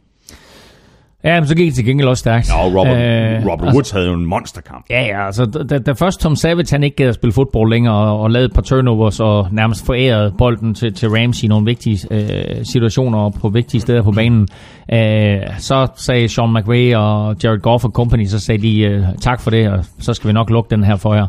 Øh, og så må jeg sige, ja, øh, Robert Woods øh, greb sit fjerde touchdown på to uger, og øh, 171 yards og to touchdowns. Ja, og øh, hans touchdown på 94 yards er det øh, fjerde længste overhovedet i Rams historie, og det længste siden 1964. Så øh, der var der, Crazy. 95, der var et 95 yards touchdown dengang. Så det her, det var altså øh, det her, det var touchdown, der var længere end noget touchdown, som Rams har haft, altså offensivt, end noget touchdown Rams har haft i al den tid, der har været noget, der hed Super Bowl. Crazy. Så ja, Og Robert Woods, tidligere Bills, og en anden tidligere Bills-spiller, øh, scorede også touchdown. Sammy Watkins. Ja, og en tredje tidligere Bills-spiller, Marcus Goodwin, scorede også touchdown. Så For- for receiverne Niners. havde Ja, ja. stor succes i Kalifornien. ja. Bills? Not so not, much. Not so much. Johannes Hårgaard øh, skriver her, øh, det er muligvis korrekt, at Goff bare gør det, han bliver bedt om. Jeg tror, mm. han refererer til ja. Ja. det, som vi har talt om tidligere. Ja, ja. Men øh, 60 yards gennem luften, efterfulgt af godt 40 øh, yards i løb, det er stadig et par fine spil. Og det var jo ikke de eneste fine spil, som øh, Jared Goff havde i den her kamp. Jeg, det, var, det, det er noget, der er blevet tweetet, mens kampen den blev spillet. Det. Ja, og, og altså selvfølgelig var jeg sådan lidt efter Goff, men det var også, altså, jeg sagde også, at altså, det, det er god coaching af Sean McVay, og fortæller Goff, jamen altså prøv at høre, i de situationer, der skal du gå derhen, og i de situationer skal du gå derhen. Man skal bare ikke mærke til, at mange af de ting, som Goff han completer, det er nemme completions for ham, fordi McVays system bare har gjort, at der er en spiller fuldstændig fri. Altså Robert Woods' andet touchdown. Altså den spiller, der skal dække Robert Woods, han er 25 meter væk. Øh, og det er en, en finte nede i backfielden og en motion, som gør, at Robert Woods han på en eller anden måde kommer fuldstændig fri. Og så er det et nemt kast at complete, og så ser det godt ud på statistikken, at du har kastet en touchdown mere. Den dyb til Robert Woods. Play fake, hammer den ind over midten. 60 yards dybt, god arm på golf, god rute fra, fra Robert Woods. Øh, 94 yards senere touchdown. Altså det er bare et suverænt spil på alle, på alle fronter. Godt kaldt, godt udført af quarterback og receiver, godt udført af den offensive linje og, og god fake af Todd Gurley. Alt spiller. Øh, så selvfølgelig vinder du ikke så mange kampe, som, som Rams og Goff har gjort, uden at Goff spiller godt. Øh, og han er der på et helt andet niveau, end han var sidste år. Det siger så heller ikke så forfærdeligt meget. Men altså, syvende gang i år, at Rams har scoret 27 point eller flere. Mm. Så kører det altså for angrebet, men det kører også på forsvaret. Det kører for Wade Phillips og det her forsvar. Og det bliver sådan en lille bitte smule overset i jublen over det her øh, sjove Ja, ja. Øh, Rams-angreb. Øh, det, det er bare sjovt at se dem, ikke? Jamen altså, øh, efter, efter sådan en, en, øh, en lidt so-so start på sæsonen af forsvar, så har de jo i den grad fundet ud af, hvordan de skal spille. De har fået Aaron Donald tilbage i topform. Wade Phillips har sat skik på tropperne, og det betyder, at igennem de sidste fem kampe, der holder de altså modstanderne til øh, lige over 10 point i snit per kamp. Øh, og når du så samtidig sætter 27 point på tavlen selv, altså så kræver det ikke engang mine matematiske evner at regne ud, at så vinder man kampene. Ja. Øh, nu er de så op imod Minnesota Vikings i weekenden. I, Min- I Minnesota. i Minnesota, og det, der møder de jo et formidabelt forsvar, som vel sagtens er det bedste, siden de spillede mod Seahawks. Øh, og hvordan øh, Goff han håndterer det, og hvordan de håndterer pass rush, nu må vi se om Everson Griffin han er med for Vikings, mm, mm. Men, men det bliver interessant, fordi jeg glæder mig meget til at se Jared Goff imod et forsvar, som i den grad vil gå efter at forvirre ham. Deres cornerbacks, deres linebackers, især deres safeties, er giftige. Øh, hvordan håndterer Jared Goff den situation? Kommer han ud derfra med en sejr, så tager jeg hatten af og så siger, prøv at høre, Rams er for real, det er de allerede, det ved mm, vi. Mm. Men Jared Goff er også for real. Ved du hvad, hvem der også er for real? Det er en fra, øh, fra, fra Texans. Øh, det er ikke øh, Savage. Øh, det Jeg gætter er på, at han spiller nummer 90. Jadavian Clown. Jadavian Hold kæft, hvor er han god, mand. Han, den mand, han får bare lagt pres på. Konstant. Ja. Men altså, Konstant. det her, det var en kamp mellem, øh, vi må bare sige, øh, to af NFL's bedste forsvarsspillere. Fordi Aaron Donald var også en force for Los Angeles Rams, og så Jadavian Clowney. Altså, i fraværet af Whitney Merciless og J.J. Watt, mm. øh, der er han jo det her forsvars helt store stjerne. Det var han faktisk måske også, selvom de var på banen. Øh, fordi han øh, i år øh, endelig viser, han, han, var, han havde jo tendenser til det sidste år, men nu her endelig viser han, altså øh, de fuldstændig vanvittige kvaliteter, han havde i college, at han har været i stand til at overføre dem til NFL. Øh, der er ikke mange, der spiller på hans niveau i NFL lige nu. Altså, skulle vi nævne en top 5 år forsvarsspiller i NFL, altså så er både Aaron Donald øh, og Jadavian Clowney på den top 5, mm. fordi øh, altså, øh, hvis Texans de vandt nogle flere kampe, så var Jadavian Clowney i spil til Defensive Player of the Det Year. er ikke engang løgn. Nu, øh, nu, nu vinder de ikke nok kampe til, at det bliver aktuelt. Øh, nu bliver det i stedet for en, en spiller som Aaron Donald, der kommer til at presse sig på der. Øh, men hold op, hvor er han suveræn. Øh, og altså, som han spiller i øjeblikket, ren freak. Ja. Øh, altså, du kan nævne alle de der pass rushers, som vi har talt om, du ved, altså Calais Campbell og to stykker i San Diego og Minnesota Vikings, og hvem har vi ellers? Der er ikke ret mange, der spiller på et niveau, som, øh, som til David Clowney lige nu. Vi er fuldstændig enige. Texans øh, er 3 og 6, de tager imod Cardinals. Rams, de er 7 og 2, og de spiller ud mod Vikings. Så, så til den øh, første af de der kampe, som du overser, Claus, øh, Falcons Cowboys. Øh, den endte jo med en øh, overbevisende sejr til Falcons på øh, 27-7. Og vi lige så godt øh, bare lige runde Adrian Claiborne øh, med det samme. Øh, 6-6, øh, crazy. Chas Green, han havde jo ikke en chance. Nej, og, og øh, du sagde i, i toppen af udsendelsen, der sagde du, at, at Dallas Cowboys ikke var de samme uden Zeke. Øh, Zeke havde ingen indflydelse på, om Falcons de vandt den her kamp eller ej. Øh, det her, det var et spørgsmål om, at Cowboys erstatning for Tyrod Smith på venstre tackle var en joke. Først så forsøgte de sig med Chas Green, og så satte de øh, deres øh, backup backup ind, der hedder Bill. Øh, og han gjorde det faktisk bedre end Chas Green. Chas Green han opgav 5-6 til Adrian Claiborne. Bill kom ind og, og opgav et enkelt. øh, Det var den sidste, jeg nævnte, hvor det sådan, mm, at bolden blev slået ud af hånden på, på Dak Prescott. Øhm, men altså et, da Tyron Smith, Tyron Smith han bliver meldt ud, øh, så siger man, okay, vi spiller Chas Green. Øh, da det øh, er åbenlyst, at Chas Green ikke kan håndtere Adrian Claiborne, og Adrian Claiborne er altså ikke en Joey Bosa, eller en Khalil Mack, eller en Everson Griffin, eller en Jadavian Clowney. Adrian Claiborne er Adrian Claiborne, og han er altså ikke øh, en superstjerne på nogen måder. God spiller, solid spiller, ingen tvivl, men 6-6 Adrian Claiborne, det er latterligt. Og det har ikke noget at gøre med, at Chas Green er en elendig spiller. Det har noget at gøre med, at Dallas Cowboys ikke gav Chas Green hjælp. Fordi Chas Green kunne ikke håndtere Adrian Claiborne, og i det øjeblik, at han har haft en sack eller to sacks, så skal han have hjælp. Så skal du have en tight end over, eller en running back til at hjælpe, eller slide din protection, så, så der er nogen, der hjælper på ham. Det der, det var en øh, ydmygelse af Dak Prescott, og det var en ydmygelse af trænerstaben. Ja, Jeg synes, det. det var pinligt mm. at se på, at de ikke gjorde noget for at hjælpe på den venstre tackle. Der var en eller to situationer i den her kamp, hvor Dak Prescott skal lave et fem skridt drop. Normalt så taler man om øh, to skridt drop, tre skridt drop, fem skridt drop og syv skridt drop. Øhm, og det er, hvor langt quarterbacken trækker tilbage. Der var to situationer i den her kamp, hvor han lavede sit fem skridt drop, og da han satte foden på det sidste skridt, der blev han ramt. Og det må aldrig ske. Altså aldrig. Øhm, og det viser bare, at der var ingen protection overhovedet. Nej, det var der bare ikke. De kunne ikke håndtere Adrian Claiborne, og når det ikke lige var ham, så var det Don Terry Poe, mm. og Brooks Reed var også inde og- få et sack. 8-6 i alt af Falcons i den her kamp, og altså som sagt 6 af Claiborne. Mm. Martin øh, Edens øh, spørger på, øh, på Twitter, efter at have set Cowboys O-line backup Chas Green i den grad blive udstillet, kunne The Great Dane 0-2, altså Andreas Knappe, Uh, kunne han være en mulighed der? Uh, Andreas er nok bedst på højre tackle, men jeg vil våge at påstå, at Andreas Knappe havde gjort det bedre end Chas Green. Uh, jeg synes faktisk, at Andreas Knappe har vist rigtig, rigtig gode tendenser i sin pass protection, og uh, han har selvfølgelig nogle, nogle, nogle mangler stadigvæk, Andreas, så det er jo derfor, han ikke er i training camp noget sted, uh, eller på practice squad noget sted, men han ville have gjort det bedre. Mm. Altså, øh, det er overbevist om. Øh, selvfølgelig svært, at- svært at vurdere, men altså, du opgiver ikke 5-6 på den måde der. Nej, det gør du bare ikke. Så, øh, og han, øh, han, altså, du ved, det, det var så pinligt at se på, fordi altså, øh, nærmest inden han nåede at komme ud af sin stance, står Adrian Claiborne forbi ham. Ja. Ja. Og Adrian Claiborne har ikke ret mange moves, men han har sådan et, et swim move, sådan øh, håndboldspilleren derude, de kalder den Radenovic. Men det- Og, men det øh. Og han lavede Radenovic på ham hele dagen. ikke, du ved, altså bum bum, videre. Vigtig sejr for, for Falcons det her. Øh, nu er de 5 og 4. Øh, de er så sandsynligvis uden uh, Devonta Freeman. Mm. Øh, Monday Night ude mod uh, Seahawks. Det er selvfølgelig ikke så godt. Øh, Carsten Fisker, han, øh, han skriver, med Atlantas record kan man så ikke næsten betragte hver af de resterende kampe som playoff-kampe i situationstegn. Fem ud af de her syv kampe er trods alt divisionsopgør. De har fem divisionsopgør tilbage. De har øh, tabt et enkelt divisionsopgør til Carolina Panthers. De har Saints to gange tilbage. De har Panthers en gang tilbage, og så har de Bucks to gange tilbage. De to kampe mod Bucks skal de naturligvis vinde. Mm. De skal gerne vinde en af dem mod Saints, og så skal de selvfølgelig gerne nappe Carolina Panthers.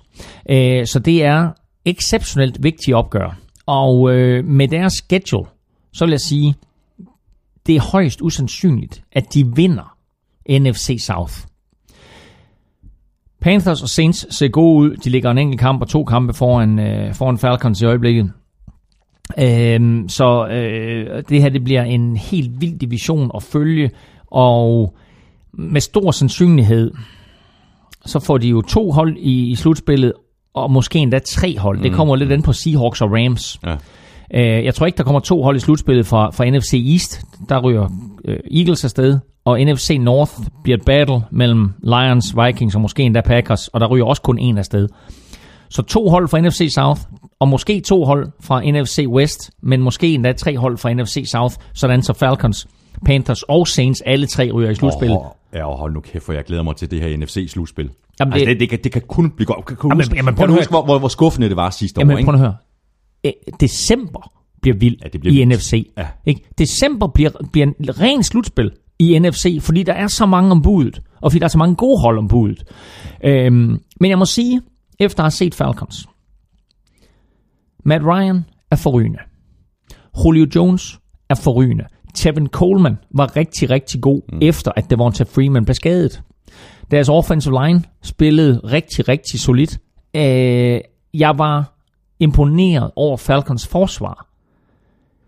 Der var så mange kvaliteter i det her hold, mm. at man kigger på, jamen okay, det er et hold som sidste år. Altså smed en frygtelig masse point på tavlen, havde en identitet under Kyle- Kyle Shanahan, og faktisk havde et, et rigtig godt forsvar, der blev bedre og bedre i løbet af sæsonen, hvor de jo startede op til syv rookies ad gangen jo. Øh, øh, undskyld, syv rookies eller andenårsspillere. Øh, jeg synes, man så nogle af de ting i søndags. Ja, det var en billig baggrund i og med, at Cowboys indtil kun offensivt, øh, og ikke var i stand til at justere. Men, og, og defensivt mistede de Sean Lee. Det gjorde også ondt på dem. Ja. Øh, Dallas Cowboys forsvar uden Sean Lee er, er et helt andet forsvar end med Sean Lee. Øh, og det kan godt være, at de der ting gjorde, at det blev, at det blev for nemt for Falcons. Men jeg var vildt imponeret over Falcons, både offensivt og defensivt. Og kan de spille på den måde, så vinder de også nogle af de her vigtige kampe, de kommer til i slutningen af november og december. Øh, så altså, det er ikke et hold, man på nogen måde skal afskrive. Nej, det er det Øh, virkelig, virkelig, virkelig, virkelig godt mandskab. Nogle virkelig dygtige spillere. Og som sagt er uh, Falcons 5 og 4, de spiller ud mod uh, Seahawks Monday Night. Cowboys, de er også 5 og 4, og de spiller hjemme mod Eagles.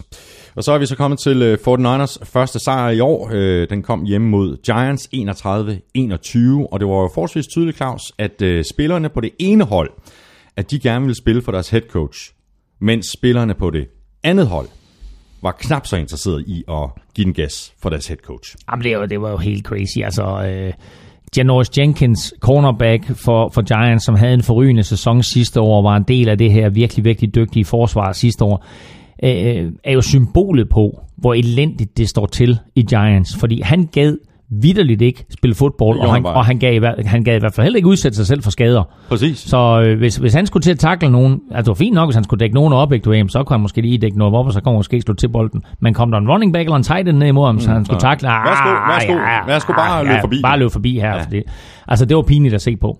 Ja. Øh, Ben McAdoo har der mistet fuldstændig grebet. Det er der ikke nogen tvivl om. Altså, altså, og de, de røster, der kommer fra, fra omklædningsrummet, er jo også, at, at de har ingen respekt for ham. Han, Nej, han har mistet det der fuldstændig. Men det, det ville alligevel den melding, der kom ud fra Fordines, fordi jeg tænkte, okay, det kan faktisk være, at han bliver fyret på vej hjem til New York i flyet. Ikke? Mm. Øh, det blev han så ikke, og så kom meldingen så øh, tidligere på ugen her, at, øh, at øh, ledelsen i, i Giants, ejeren og, og, mm. og så videre, de har fuld tillid til, til Ben McAdoo. Mm. Det skal man måske øh, lige tage med grænsalt, fordi det er jo gerne med de her head coaches og så videre, at der er der tillid lige præcis til det sekund, hvor der ikke er tillid længere. Oh, og det er jo også en melding, du er nødt til at komme med. Altså, der er så mange øh, rygter ud, og der er så mange historier, der kører på, øh, at, at nu bliver han fyret, eller historier, der spekulerer i, at nu skal han fyres. Så selvfølgelig er du nødt til fra ledelsens side at gå ud og bakke op om ham. Men han er selvfølgelig i en situation, hvor angrebsmæssigt, han har en angrebsmæssig baggrund, angrebsmæssigt er de jo ikke nær der, hvor de havde håbet på sidste år, og det er jo primært på grund af skader. Men de spillede heller ikke godt, før de fik alle skaderne. Det gjorde de ikke. Det har du fuldstændig ret i. Øhm, forsvaret, som bar dem i den sidste halvdel af sidste sæson, øh, har opgivet. Mm. Øh, og de gider tydeligvis ikke at spille for ham. Så øh, Giants har ikke haft øh, tendens til at fyre trænere inden i sæsonen. Øh, men jeg tror, at Ben McAdoo, han ryger ganske snart. Det tror jeg også, han gør. Hvad skal de gøre med øh, situationen omkring Eli Manning? Nu får han nok, nok øh, lov til at starte næste kamp, fordi så kan han få den her rekord for sig selv. Mm. Øh, han tangerede Peytons øh, rekord for, for kampe i træk, ikke? Uh, ja, altså du har lige Brett Favre, der er 90 foran. Ja, ja, det er rigtigt. Ikke, du ved. Men, men, ja. men, men med, med kampen her, så har Eli Manning startet 208 kampe i træk, og det er det samme som Peyton Manning. Øh, og øh, med en kamp mere, så er han oppe på 209 i træk, mm. og, og, og dermed den næstflest. Øh, Mm. kun Brett Favre med 297, der er, er helt derude, ja. som man nok Ja, næppe den, når, nogensinde den, henter. den, den når man ikke Nej. nogen, nogensinde. Skal de ikke til at starte Davis Webb? For at se, hvad de har i ham. Altså det her, det er en lost season. Mm. Så hvorfor øh, spille Eli mere? Så lad os da se, hvad vi har i, i, i, i Webb. Ja, Det er da helt oplagt. ja, ja. Jamen er det ikke det? Jo, når du, når, når, du, når du sætter det op på den måde, så er det. Øhm, men der skal også meldes klart ud over for Eli Manning, at du er ikke bænket, men vi er nødt til at teste, hvad vi har. Præcis. Ikke? Det her det er, det er et move for fremtiden. Mm. Fordi jeg synes ikke, at man kan laste Eli Manning for det, der er sket i Det er heller ikke- Giants. Nej, præcis. Men altså, Eli Manning er jo ikke fremtiden for det her Giants-hold, uanset hvordan han har spillet i, i, i, i år, uanset om det er hans skyld, eller om det ikke er hans skyld. Han er ikke fremtiden for det her hold. Nej, selvfølgelig er han ikke Så nu- fremtiden, så- men så- altså, det, er skal- stadigvæk mand, det er stadigvæk en mand, der har vundet to Super Bowls, Enig. har to Super Bowl MVP-titler, Ingen og skulle, og skulle Giants være i stand til at komme i slutspillet igen, så er han en bedre løsning, altså det gør det selvfølgelig ikke i år, men altså, så er han en bedre løsning end Davis Webb, men derfor er du også nødt til at gøre Davis Webb klar, sådan så, altså, øh, hvis han skal ind og afløse Eli Manning til næste år på et tidspunkt, øh, eller hvis de måske endda beslutter sig for at, at starte ham, altså, så, så ved man, hvad man har, men altså, Men også for at få, få et, et, et billede af, jamen skal vi kigge i draften efter en, en helt tredje quarterback? Ja. Men husk på de legendariske ord. You play to win the game. Du har den. You play to win the game. Og det starter fra trænersiden. Og det vil sige, at du spiller de bedste spillere, du har. Du sætter det hold på banen, som giver dig de bedste muligheder for at vinde. Gør Davis Webb det? Nej. Det gør Eli Manning. Gør Nathan Peterman det i Buffalo Bills? Angiveligt. Og derfor så siger trænerstaben, godt, nu starter vi Nathan Peterman. Ja. Det er en beslutning i en proces omkring at stille det bedste hold på banen og give de, de, give de 22 spillere og alle andre Jeg er enig. den bedste mulighed for Jeg, at vinde er- jeg kampen. er enig, Claus. Der er bare forskel på hold, og der er forskel på... Altså, for du, du har et, et hold som Giants, deres sæson er down the drain. For den anden sæson, down the drain. Forskellen på de to hold er bare, at mange de forventede, at uh, Giants de skulle i slutspillet. Der var ikke nogen, der havde forventet, at mm. 49ers de skulle i slutspillet. Men det er min skyld, Men- fordi jeg sagde jo, at Giants ville Ja, ja, ja, division. det, det, det, the Elming Curse. Ja, præcis. The, the Elming Curse is real. Men du har jo i virkeligheden lidt den samme situation øh, i, i 49ers. Du, du har CJ Beathard, rookie quarterback, der klart mm. spiller sin bedste kamp. Han får hjælp på den offensive linje for første øh, gang i, i flere kampe. Han spiller sin bedste kamp som professionel. I kulisserne, der har vi Jimmy Garoppolo, mm. der lige er blevet signet. Mm. Uanset hvor godt CJ Beathard han spiller, mm. så skal 49ers starte Jimmy Garoppolo i nogle kampe i år. Sæsonen er tabt alligevel, og det handler ikke om, om CJ Beathard har gjort det godt eller skidt. De bliver nødt til at se, hvordan ser han ud i kamp. Jo, jo, men Jimmy Garoppolo er også en bedre quarterback end CJ Beathard, og derfor så sætter du den bedste quarterback ind. jo, det er han skal- præcis den samme situation, sådan så, så du sætter den bedste quarterback ind i håb om at vinde nogle kampe. Men det er jo ikke sikkert, at uh, Jimmy Garoppolo han er bedre end CJ Beathard. Du må vel se, hvordan han spiller i det her system. Ah, jeg tror ikke, at de har givet et andet rundevalg, hvis de ikke havde regnet med, at han var bedre end CJ Beathard. De, det satser de da klart på. Ja. Det satser de da klart på. Jamen, øhm, jeg har faktisk ikke øh, så forfærdeligt meget mere til den her kamp. Jeg ved ikke, om... Øh, om Nej, om altså øh, overhovedet ikke. Øh, en enkelt lille ting, som jeg, som jeg tænkte over, og det var, at øh, Garrett Selleck scorede touchdown, tight enden scorede touchdown, og, øh, og det øh, gi- giver os lige mulighed for lige at rette op på en lille øh, fejl, som vi lavede i sidste uge, øh, hvor vi sagde, at Garrett Sellecks bror, øh, Brent. Selleck, var center for Eagles. Han er selvfølgelig tight end Tight end. for Eagles, og det er Jason Kelce, der er bror til Travis Kelce som er center for, for Eagles, og så fik vi lige øh, reddet de tråde ud. Fik vi, øh, jeg, jeg, jeg, undskyld, jeg kan simpelthen ikke huske, om vi snakkede om det inden udsendelsen, om vi snakkede om det i udsendelsen. Snakkede vi om Marcus Goodwin, og det her med sønnen. Altså, vi har, vi har jo nævnt, nævnt øh, et, par gange, øh, Ja. nu ganske, ganske kort, Ja. øh, men vi kan godt lide, vi, altså, fordi da jeg sidder og, og ser kampen, og, og Marcus øh, Goodwin øh, griber det her lange øh, mm. touchdown, og han sætter sig ned i endzone og kigger op mod himlen, ja. og, og sådan øh, bøjer hovedet, og jeg tænker, nej, hvor han rørt over, mm. at, øh, at, at nu lykkedes det endelig at, Ja. at, at gribe en af de her lange bolde. Det har sådan været sådan lige ved næsten Ja. ja. flere gange i løbet af sæsonen. Og så kommer det så frem, øh, altså jeg, jeg, jeg læser først om det dagen efter. Jeg altså, også. Ja, eller samme aften, ja. at, øh, at, at Marcus Goodwin har, har så mistet sin øh, nyfødte søn. Ja. Ja. Øh, altså, faktisk under, ja, under fødslen. Ikke? Ja. Øh, 8-10 timer før den her kamp. Præcis. Øh, og det er fuldstændig, altså det, nu er jeg en gammel, øh, hårdkogt kyniker, og bliver meget øh, lidt let rørt over alle de her øh, tudehistorier fra, fra NFL. Men det, det, det må jeg indrømme, det øh, nu har jeg så set øh, lige præcis hans touchdown flere gange igen, Ja. velvidende nu, hvad det er, han reagerer, Præcis. reagerer over. Ikke? Det må jeg sige, det, det, det rører mig altså. Det er, det er imponerende, at den mand, han stillede op til kamp. Ja, altså, øh, øh, han, øh, han, som du siger, han mister øh, sit barn øh, 10 timer før han stiller op til kamp, øh, kommer ud, øh, scorer det her lange touchdown, og lægger så efterfølgende et billede på Instagram, mm. hvor han ligger med sin egen hånd, store hånd, og så ligger der et, en, en barnehånd ja, i den her, ja. som angiveligt er fra øh, det her dødfødte barn. Altså der, der blev jeg ja, også ja. meget, meget berørt. Ja. Øh, så en, en vild historie.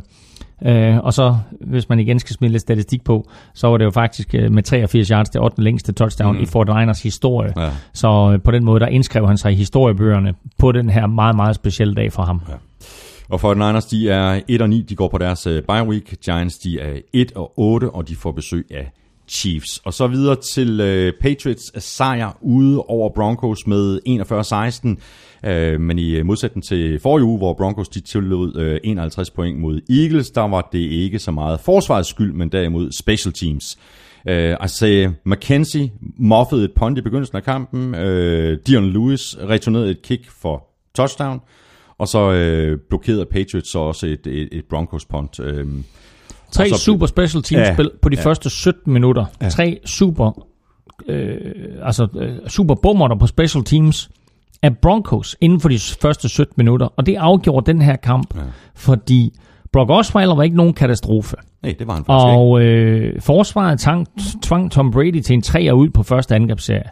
Øh, der var masser af positive tendenser. Og når man kigger på et resultat, der hedder 41-16, så tænker man, nå for pokker, den, der blev Broncos der godt nok kørt over. Og det gjorde de også. Men det var først efter, at de ligesom havde pakket den her kamp ind i en, en lille gaveæske og sat en sløjfe på, og så sagt, her Tom, vi er ked af, at vi slog dig ja, sidst du var her. Ja. Øh, nu får du den her. Ikke? Mm. Fordi det var da så vildt at se et hold øh, på den måde kom ind til en kamp med forhåbning om, at øh, nu skulle de for anden gang på, på tre år, tror jeg det er, øh, have besøg af Patriots på hjemmebane, og nu skulle de så se, om, om de kunne drille mm. øh, Super Bowl-favoritten. Sidst de gjorde det, der var det jo med Brock Osweiler, hvor han kom ind i stedet for Peyton Manning, førte dem tilbage, de vinder kampen i overtime, det hele det ender med, at på grund af den kamp, så får Broncos hjemmebane i slutspillet. De slår Patriots i AFC-finalen, går i Super Bowl og slår Carolina Panthers. Det var Super Bowl 50. Det var sidste gang Patriots var på besøg, på besøg i Denver. Nu her kom de på besøg igen, og øh, efter de der tre special teams brøler, så var der ikke nogen tvivl om udfaldet. Og så sørgede Tom Brady også bare for, at, øh, at det her, det, den blev stille og roligt kørt hjem. Mm. Broncos, der er jo øvrigt også et af, en af skuffelserne i år. Ikke? De 3 og 6. Åh, kæmpe og, og, det, og, og, og, og, og det her, det kan også nu, nu har vi virkelig set, altså nu har de tabt på flere forskellige måder her de seneste mm. par uger. og Sådan noget. Altså rent mentalt, så kan det godt sætte sig, og det kan, det kan ende med et Broncos øh, hold sådan i, i, i, i frit fald, sådan ser det ud, øh, udefra lige nu i hvert fald. Ja, også fordi øh, det her forsvar, som øh, jo for 14 dage siden statistisk set var NFL's bedste forsvar, mm. de har så tilladt 92 point i de sidste to uger. Det er helt vildt. Øh, bliver selvfølgelig ikke hjulpet på vej af de der special teams blunder, men, øh, men altså, det var forsvaret, der råbte og skreg på, at der skulle skiftes quarterback. Og nu er der kommet quarterback ind, og jeg synes faktisk, at Brock Osweiler, jeg sagde det sidste uge også, jeg synes faktisk, han gør det godt. Ja, han kaster en interception igen, som var unødvendig, mm. men ellers så leverer han nogle gode bolde. Og altså, øh, ham og Emmanuel Sanders, var jo forrygende i første halvleg. Og så klassisk, øh, Bill Belichick, klassisk øh, Patriots, så siger de, hvorfor er det, at, at Broncos har flyttet bolden i første halvleg? Men det er, fordi vi ikke har stoppet ham der, Emmanuel Sanders. Så lad, os, lad, os gøre noget ved det. Mm. Og så greb han en bold i anden halvleg. Så, øh, så altså, øh, det var øh, selvfølgelig en overbevisende sejr, men det var også et Broncos-mandskab, der endnu en gang bare forærede sejren væk, og ja. endnu en gang nærmest opgav. Jeg har ikke øh, noteret så forfærdeligt meget ud for Patriots, andet end at de er rigtig gode, og de bliver ved med at opfinde spillere. Mathias Nyman øh, skriver på Twitter, har NFL nogensinde set et bredere hold på tight end og running back end det, som Patriots kan mønstre lige nu? Tight end, Gronk, Bennett og Allen. Running back, Lewis, White, Burkhead og Gillisley. Mm. Øhm, Det er i hvert fald ikke tosset. den eneste superstjerne der, ja. er selvfølgelig Gronk. Ja. Øh, de andre er, øh, hvad skal vi kalde dem, mere end middelmodige spillere. Altså det, det, det, det er dygtige spillere, uden at være sådan helt over the top. Øhm, men kombinationen af dem, Ja, og de Og- passer perfekt i systemet. de passer perfekt ind i systemet. Og øh, det, det Patriots, de gør, øh, hvad enten det hedder øh, Julian Edelman, eller Dani- Daniel Amendola, eller det hedder Rex Burkhead, det er, at de tager de her små vævre typer, mm. og så sætter de dem ind i nogle situationer, hvor de kommer til at stå over for en linebacker, der ikke er lige så hurtig som dem. Øh, og så er det et nemt kast for, for Tom Brady. Brady er ligeglad med, om han completer et kast for 3 yards, hvis running backen eller receiveren bryder en tackling, og så får 18 efter. Øh, det giver det samme på, på papiret, og det, det er de samme yards, du får. Øh, der er andre quarterbacks, du ved, som gerne vil have, nej, men du ved, jeg kastede 17 yards ned ad banen, og der blev den grebet. Mm. Brady er en skide ligeglad. Ja, fuldstændig Ikke? Stille og roligt, du ved, finder den åbne mand, og så... Han, han, lad- går op i, lad- han går op i nogle helt andre ting, nøjagtigt. Brady. Men altså Brady fører lige nu NFL i completions 231, attempts, altså forsøg 343, og kast yards med 2.807, og så er han nummer to i NFL i quarterback rating med, med 108,3. Og Patriots, de er 7-2. De spiller ude mod Raiders. Øh, Broncos, de er 3-6, og de får besøg af Bengals. Så mangler vi kun øh, Monday On mellem øh, Panthers og Dolphins, og det var så øh, den anden kamp, som du, øh, du var inde og se, Claus. Øh, 45-21 til Panthers. Øh, der var ikke så meget rafle om. Øh, Panthers var, var overlegen, øh, og, og, og for første gang i lang tid, der synes jeg faktisk, at de lignede, de lignede næsten sig selv fra for to år siden, hvor de endte i Super Bowl. Og du, du talte lige øh, indledningsvis om, at nu skulle vi tale Cam Newton, når vi nåede til den her kamp. Ja, fordi et, et af det, han præsterer på banen, øh, han kaster for øh, 250 yards cirka, øh, men han løber derudover for, 75, øh, for 95 yards. Han kaster fire touchdowns. Og alt det der, det er statistik, og det ser godt ud, og øh, det var selvfølgelig med til at give dem sejren, og han er sublim, øh, når øh, de store kameraer er tændt på sådan noget som Monday Night Football. Øh, men det, jeg lagde mærke til, det var det, han bringer på sidelinjen. Han er en stor øh, energibombe. Han er en stor humørbombe. Når spillerne kommer løbende ind, øh, så high-fiver han øh, hele den offensive linje, og han er øh, op i hovedet på alle, og øh, sørger for, at de er klar. Mm. Og der var på et tidspunkt, hvor øh, Cameron Artis Payne, som er sådan lidt sjældent øh, brugt running back, han scorer et touchdown på et kast fra Cam Newton. Og øh, i og med, at han ikke scorer så mange af de her touchdowns, så tager han bolden, øh, Cameron Artis Payne, og så er han sådan mere eller mindre på vej over på sidelinjen, fordi den der, den skal han have med hjem, den skal stå i trofæskabet mm, derhjemme. Mm, mm. Og så løber Cam Newton hen til ham og siger, nej, nej, ven, nu skal du høre, hvad vi gør. Den her, den giver vi til fansene. Og, og Cameron Artis Payne, han står sådan og kigger på, Cameron står og kigger på Cameron og siger, no please Cameron, I want this ball. Og Cameron siger til Cameron, no, no, no you don't, the fans want the ball. Og så ender Cameron uh, Artis Payne med at gå tilbage, og så give, det, give bolden til en uh, dreng, der, der, der står på første række blandt fansene. Og det skete en gang mere med en anden spiller. Øh, og så snart det der det er sket, du ved, så kan man hen og, og, og high five øh, holdkammeraten, og så løber de ud, og så bliver der high five ude på sidelinjen.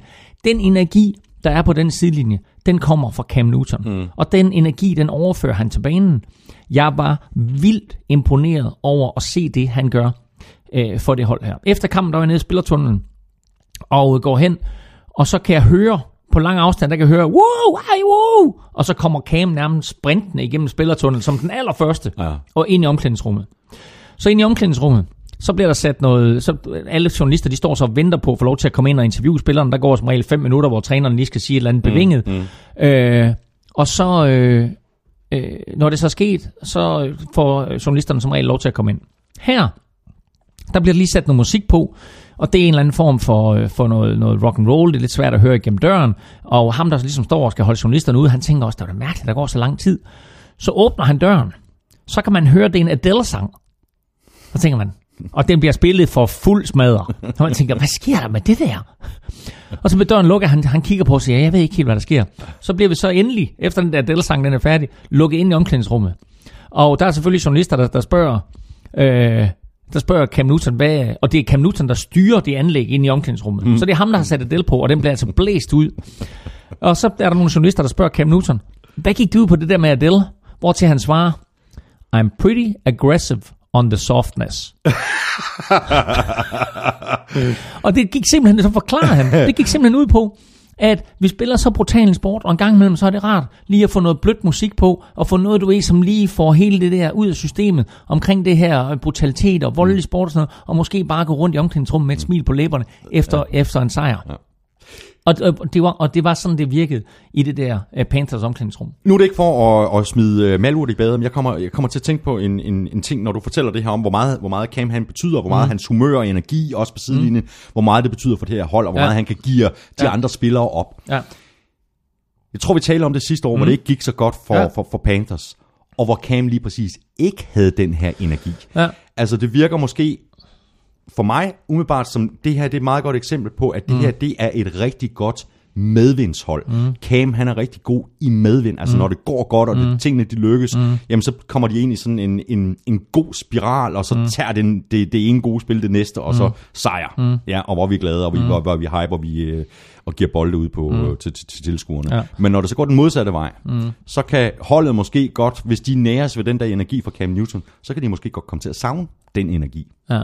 Forstår du, hvad jeg mener? Ja, men jeg forstår udmærket, hvad du mener. Nu skal jeg fortælle noget. Øh, jeg elsker at vinde. Og jeg hader at tabe.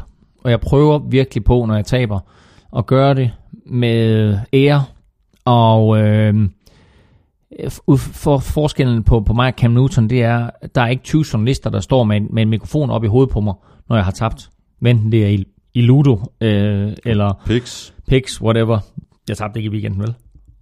Har vi... Øh, vi var det uafgjort? Vi, uafgjort. Nej, øv, jeg troede faktisk, jeg fik en. Nå, det var lige meget. Kort og lang her. Øh, jeg tror, Cam, han inderst inde bare er en glad dreng, der elsker at spille fodbold, og allerhelst bare gerne vil vinde. Mm. Og derfor så kan det godt gå ham på, selvfølgelig, når de taber, og så er det lidt irriterende måske, når der står en strip journalister, øh, og, og vil stille spørgsmål, og vil have en eller anden kommentar, som måske kan hænge ham, eller hænge holdet ud, mm. eller gøre et eller andet. Mm. Øh, vi har før snakket om det her med, at øh, hans attitude efter de har tabt Super Bowl var pinlig, og så videre, øh, og, øh, og han skulle lære at blive mere moden. Jeg vil sige, at mærke det der ved selvsyn, den måde, han fik 70.000 fans op at ringe på, den måde, han fik sit hold op at ringe på, den måde, han fik spillerne til at dele bolde ud til, til, til de små børn blandt fans, øh, hans energi i omklædningsrummet bagefter. Manden er fantastisk. Og så er han kæmpestor. Nu så jeg ham for første gang ved selvsyn. Ja, sådan rent fysisk. Altså, hold kæft, hvor han stor. Så øh, hatten af for Cam Newton. Og øh, jeg glæder mig meget til afslutningen i NFC South. Saints, Panthers og Falcons. Ja. Ja. Det bliver vildt hele vejen Out, igennem. outrageous. Dolphins, vi kan bare lige notere, øh, de er, øh, jeg, jeg, de er 4-5 nu. Jeg forstår ikke, hvordan de er 4-5. Nej, det er ikke nogen, de, kunne, altså, de kunne lige så godt have været 1 og 8, 2 og 7, øh, hvad ved jeg. Øh, Og af de fem nederlag, der er to af dem æg, ikke? Jo. 20-0 til Saints og 40-0 til Ravens. Ja. Så, øh, så det er pinligt. Og øh, øh, den øh, mangel på energi, der hersker i omkl- omklædningsrummet, var også pinligt. Jeg var henne øh, lige og, øh, og, og tale med Kiko Alonso bagefter, mm. øh, og startede sådan med at sige, øh, du ved, sådan for, for en eller anden god indgangsvinkel, hey, sorry about the loss, og så var han sådan helt, hey, don't worry about it. Ikke? Altså, en eller anden form for ligegladhed, ligegyldighed, hey, don't worry about it. Jeg skal da så også lige, lige love for, at øh, Christian McCaffrey, han tog røven på Kiko Alonso et par gange. To, to gange. Hold nu kæft. Ja. Ja. Så ja, nu har vi talt så meget om kamera og alt muligt. Der er Ja, ja, selvfølgelig ja. mange andre ting at tale ja. om i den her kamp, og, og en af dem er selvfølgelig, at Christian McCaffrey bliver bedre og bedre, fører alle running backs i NFL i catches lige nu, øh, scorer øh, et øh, forrygende øh, touchdown på et kast, og for, scorer et for, altså på et catch, og scorer et forrygende touchdown på et løb. Øh, og når vi taler Rookie of the Year, så er han jo sådan en stille og roligt, der bevæger sig op i rangeringen, ikke? Sådan, Ja, så vi ja, nu er snakker Kareem Hunt, øh, vi snakker Alvin Kamara, Ja. vi snakker Christian McCaffrey, og så snakker vi måske efterhånden også en, en Juju Smith-Schuster. 294 yards på jorden for Panthers i, i den her kamp. Det er fuldstændig, øh, fuldstændig, øh, fuldstændig vanvittigt. Panthers, de er 7 og 3. De øh, går på deres bye week. Dolphins, de er som sagt 4 og 5, og de spiller hjemme imod Bucks.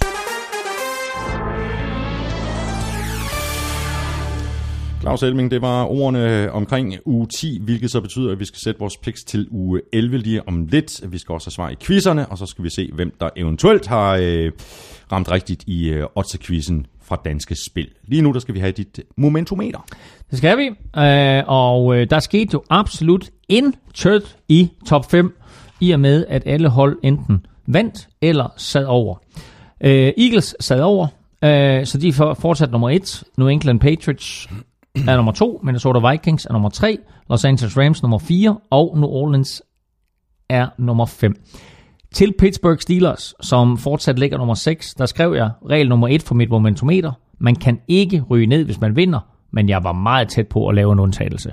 Ja, for det var godt nok tæt på. Altså, de, de kunne godt have, have Og så mod. Coles. Og så er 49ers jo ikke længere øh, helt nede og, og, og, og kysse Browns. Browns er selvfølgelig nederst, men 49ers fik et par pladser op og ligger Uh, nu på en meget, meget flot 29. plads. Flot, flot. Hvad kan det ikke ende med?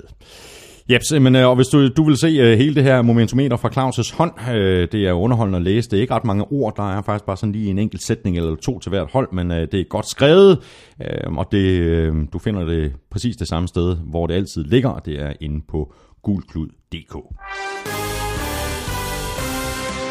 Vi skal have quizzen! Åh, Det er tid til quiz, quiz, quiz, quiz. det er nemlig tid til quiz, quiz, quiz, quiz. Quiz, quiz, quiz, quiz. Jamen, øh, min quiz til dig lød jo simpelthen, øh, Larry Fitzgerald kom over 15.000 yards øh, i den forgangne uge.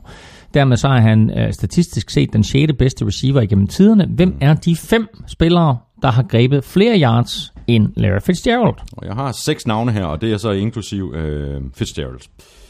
Nå, okay, så du, du, du satser på, at du har de fem rigtige. Ja, det gør jeg faktisk. Ja.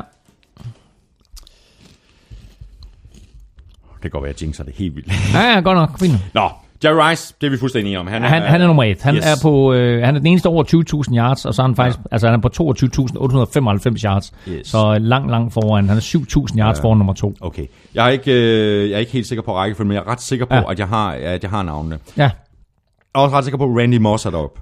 korrekt. tak. Terrell Owens. Ja, han ligger faktisk nummer to. Han ligger helt oppe nummer to. Mm. Tony Gonzalez, som den eneste tight end. Og simpelthen Tony Gonzalez, blandt dem, der har grebet flest yards. Mm. Ja, han er der også. Tak. Og lige, og lige nervøs et kort øjeblik ja. Der. Og så den sidste. Ja.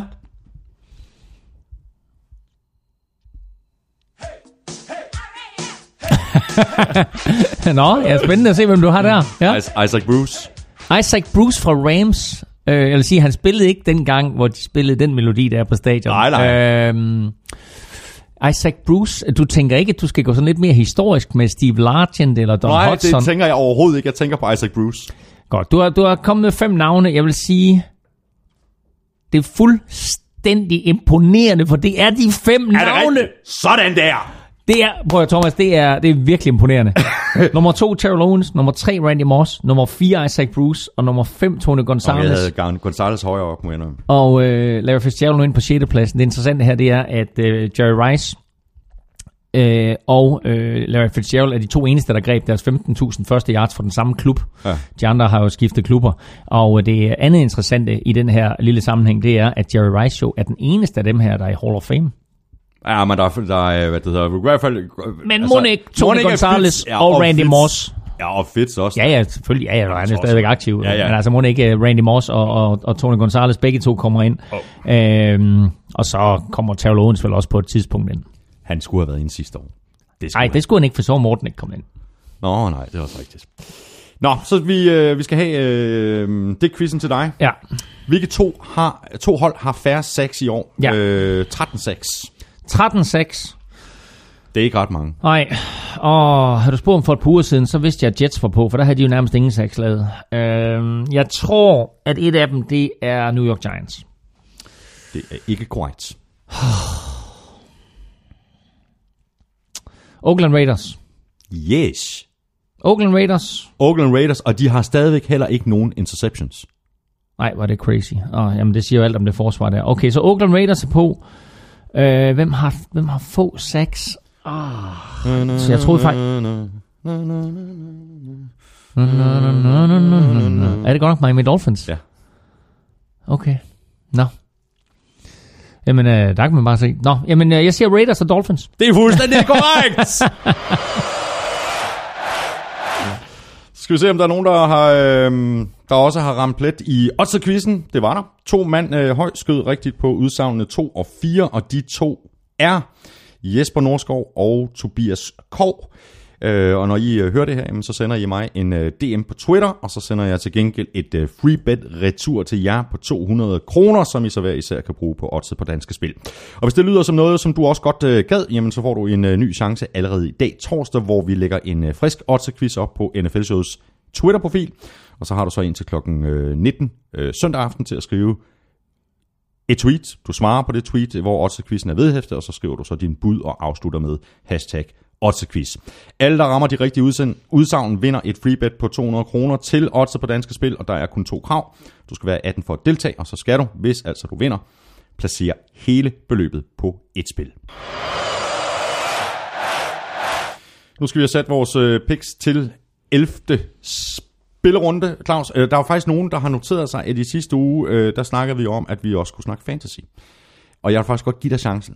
Åh, oh, hvor er For, det? at komme, det, for at komme på banen. det er stort af dig. Jamen, sådan er det. Ja. Du vandt med, hvad vandt du med? Tre point. Du øh, scorede højst. Du, du og jeg spillede mod hinanden. Ja, og du scorede højst i ligaen, og jeg scorede næst højst. Det er lige meget. Men, Nej, det er nemlig ikke lige meget. det er da utroligt lige meget. Det er overhovedet ikke lige meget. Det, der er vigtigt her, det var, at jeg var foran med to point inden Monday Night-kampen. Og den Monday Night-kamp var Lions imod Packers. Du havde Matthew Stafford. Exactly. Jeg havde Marvin Jones og Theoretic. Ja. Han kaster godt nok lige bolden lidt for meget til Marvin Jones, efter min smag. Så kaster han to touchdowns til Marvin Jones. En idiot. Det var dejligt.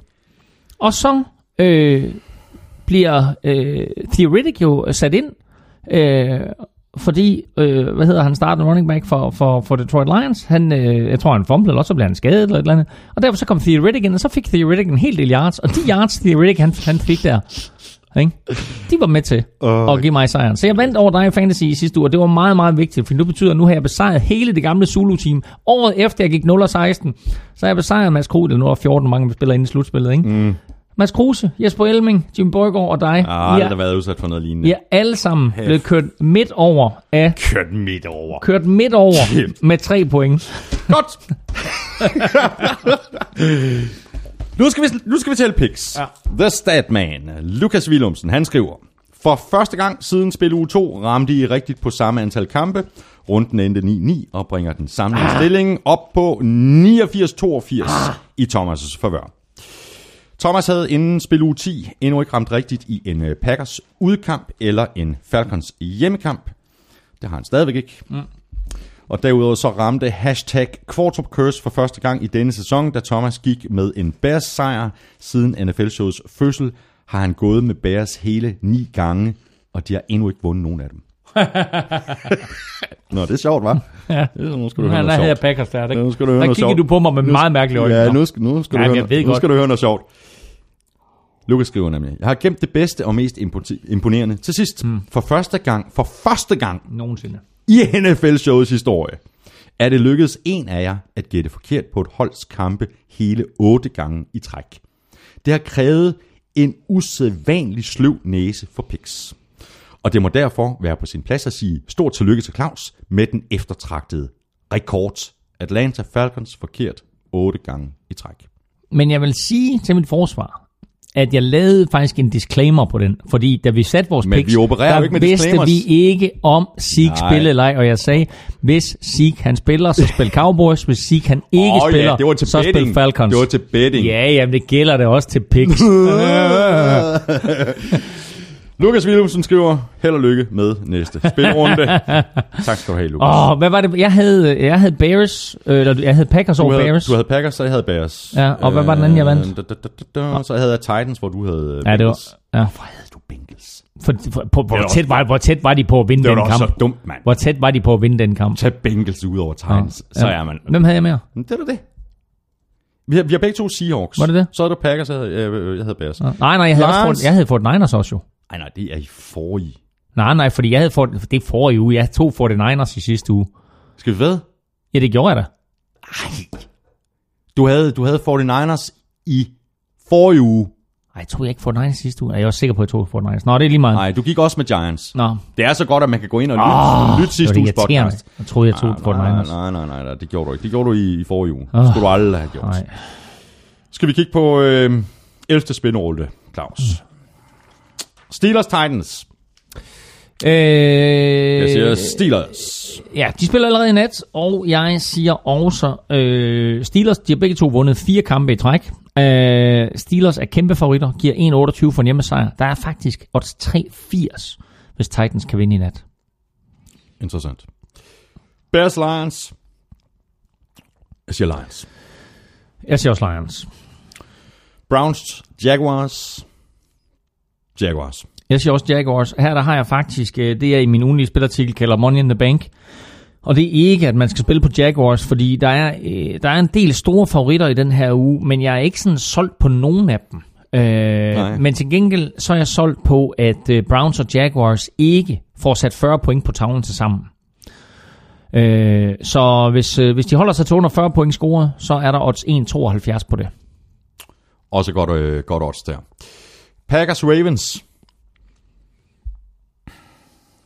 Nu kigger jeg mod øh, Packers i sidste uge, så nu tror jeg, jeg tager dem på, øh, på hjemmebane. Jeg tror, de vinder over Ravens. Jeg havde håbet på, at du ikke tog dem. Jeg, jeg tager også øh, Packers, og også her har jeg faktisk et øh, spiltip, og det er øh, det, jeg kalder min øh, øh, ugens bedste bet, fordi der er faktisk odds 220 på, at Packers kan vinde på hjemmebane. Øh, og Det er altså et højt odds. Øh, på Lambo, og selvfølgelig er det med Brett Huntley og sådan noget, ikke? men altså, de, øh, de er stadigvæk med i kampen om slutspilspladser, og umiddelbart, så, så den måde Ravens spiller på, så mener det jo meget om den måde Bears spiller på, med et stærkt forsvar, og sådan så vi så quarterback. Ja. Øh, så jeg tror på en, en, en Packers sejr her odds 22. Texans Cardinals. I am a little bit in doubt. Men jeg tager Texans. Øh, jeg tager Cardinals. Jamen, det kan jeg godt forstå. Ja. Øhm, Dolphins Bucks. Hold kæft, det er en skidt kamp. Jeg siger Ja. Dolphins. Øh, jeg, jeg er rigtig meget i tvivl om den her kamp. Det, man skal lægge mærke til med den her kamp, det er jo, at øh, de her to hold jo ikke har en fri uge i sæsonen, fordi det her, det er den kamp fra spil uge 1, mm, mm. der blev udsat, og det er derfor, de skulle faktisk begge to have haft øh, fri uge orkan. i den her Ja, weekend, men nu ja. er det den, som blev inddraget. Øh, jeg har øh, til den her kamp rent faktisk taget Buccaneers. Interessant. Vikings Rams er også interessant. Ja, Jeg tager Vikings. jeg tager Rams. Det er bare, åh, hvor er det uselt det der, ikke? Det, åh, jamen, jamen, det er godt, fordi at det, det, det er fint. Så, Ja, ja. Jamen, det, det, jeg, jeg får et point der. Overhovedet ikke uselt. Jo, det er fuldstændig uselt. Nej. Det er sådan noget anti-jinx. Nej. At du, Jamen, går op, det- i- at du går op i den slags. at du går op i den slags. Giants, Chiefs. Så kommer de tilbage, Chiefs. Og hvis, de, Øh, og hvis de ikke gør det, så er de færdige. Ja, altså at Chiefs, må, at Chiefs er den her uges øh, største favoritter, og de skal selvfølgelig vinde ja. øh, den her kamp. Øh, så jeg siger også Chiefs. Saints, Redskins. Jeg siger Saints. Jeg siger også Saints. Chargers, Bills, Chargers. Øh, Hvis ikke de finder en, øh, en frisk måde at tage på. Jeg siger også Chargers. Broncos, Bengals. Nu, nu tager de sig sammen. Ja. Så Broncos, de, øh, de vinder. Jamen, jeg siger Bengals. Godt. Tak for det. Ja. Har vi Raiders, Patriots, Ja. Patriots. Og øh, Raiders og Patriots mødes jo i Mexico. Så øh, det er den femte og sidste af de her internationale kampe, som NFL spiller. Og øh, det er altså på det gamle øh, Azteca Stadion, ja. øh, hvor den her International Series jo også begyndte. Mm. Og øh, det gjorde den jo... Øh, Og hvor Raiders i, øvrigt har rigtig, rigtig mange fans. Det- og det tror mig, det har Patriots også, så det her det bliver et udsolgt stadion. Nu er der efterhånden kun plads til små 80.000 tilskuere på Azteca Stadion. Kun. Æh, kun. Men, men der var jo, altså, de har jo sat NFL-rekorden op til flere gange i en Ja. preseason-kamp med over 110.000 ka- øh, tu- 1000 tilskuere. Og øh, i 2005, da den her International Series den startede, der var det Card- Cardinals mod 49ers mm. foran 103.000. Og øh, så sidste år, der var der 77.000, da de spillede øh, Raiders og Texans. Og nu er det altså så Raiders, der endnu en gang har hjemmebane, og det har de så øh, imod Patriots. Der er 1,32 på, at Patriots vinder, og der er øh, 53 på, at Raiders vinder. Mm. Øh, Og der er noget større forskel, end vi havde regnet med, når vi så på, på schedule, før sæsonen den gik i gang. Ikke? ja, det er der. Øh, Det, Altså. altså, inden sæsonen, der regnede man med det her, det skulle være de helt store Ja, opgør ja, ja, præcis. omkring måske endda, hvem der skulle have hjemmebane Kan man, i øh, AFC-slutspil. kan man, øh, kan man øh, køre med sådan lidt øh, spredning på? Jeg tror, det er 1,35. Kan Ja, man jeg gøre det jeg der? kan- jeg Kan man kan- gøre det lidt mere interessant? Jeg kan da godt prøve at tjekke, hvad, hvad danske spil har på den. Øhm, lad os se. Øh, altså, spiller i Mexico, og det er... Si, si. Si, si, si. Øhm, se, og det, det er en, en 22-kamp i, øh, i Danmark, så man, man kan jo sidde og se, at det er ikke en af de helt, helt sene nattekampe, så der er altså mulighed for at få lov til at se den her kamp, øh, og jeg tror, den, den skal nok gå hen og blive ganske interessant. Mm. Lad os se. Odds er faktisk steget. Nu er der 73 på en, øh, på en Raiders sejr. Handicap. Øh, hvis Raiders kan holde det på under 8,5 i nederlag, så er der 1,65 på Raiders. Jeg synes faktisk ikke, det er sådan helt vildt. Mm. Så, men øh, jeg tror altså enten, enten så bliver den helt tæt, og så kan Raiders faktisk godt gå hen og vinde den, eller Ja, også så ja. kører Patriots dem over. Ja. Du sagde også øh, Patriots, eller hvad? Jeg siger også Patriots. Cowboys Eagles. Eagles. Jeg siger også Eagles. Hvis altså ikke at Cowboys, de, øh, de stiller op med Ezekiel Elliott, altså hvis han kommer på en eller anden mærkelig måde, kommer tilbage fra den her karantæne her. Ezekiel Elliott har besluttet sig for ikke at Jo, jo, men jeg siger appellere- bare hvis. Hør nu efter, hvad jeg siger til dig. Ezekiel Elliott har besluttet sig for ikke at appellere sin straf. I know. Øh, og dermed så, han kunne have appelleret den i begyndelsen af december, og så øh, var de to sidste af den her sekskampskarantæne, så var de måske blevet udsat. Men nu har hans øh, team af advokater altså besluttet sig for ikke at appellere, og dermed så står de seks kampe ved magt. Og derfor siger jeg Eagles. Jeg siger også Eagles. Seahawks Falcons. Ja. Ui. Ui. Ui. Ui. Jeg siger Seahawks. Jeg siger Falcons. Sådan der. Hvor er det godt. tak for det, Elming. Det har været en øh, fornøjelse. I lige måde. I lige måde. Endnu en gang. Jamen, øh, det var, øh, det var en, en kort fornøjelse igen.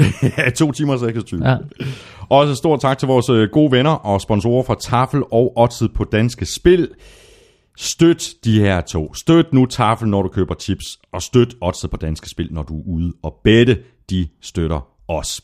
Og tak til dig, fordi du øh, lyttede med. Hvis du har spørgsmål eller kommentarer, så kan du gøre det på Twitter og på mail snablag.nflshow.dk. Du kan også følge Claus på, øh, på Twitter på snablag nflming. Mig kan du følge på snablag Thomas Kvartrup. Husk at tjekke NFL-showet på Twitter hver tirsdag, hvor vi nominerer tre spillere til ugens spillerkonkurrence på, fra, fra Tafel. Og hver torsdag, der lægger vi så en ny Odds-quiz op, også på Twitter, hvor du har chancen for at vinde et free bet til danske spil på 200 kroner. Tak for nu. Vi høres ved.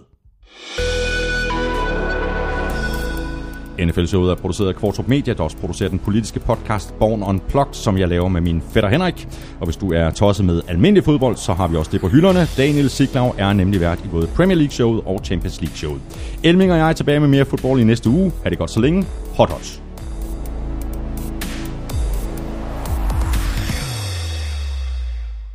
Tom Brady, han øh, satte jo endnu en rekord øh, i weekenden, da han slog Broncos. Det var på udebane. Det var hans udesejr nummer 86. Og dermed så overhalede han endnu en gang Peyton Manning i rekordbøgerne. Manning havde 85 udesejre. Nu har Brady altså 86, og hvis han vinder igen i weekenden, så har han 87, og så endda også en i Mexico. I Mexico. Mexico. Brady, han er crazy. Viva Mexico. Viva Brady. Viva Los Goat. tak for i dag. Viva El Gota.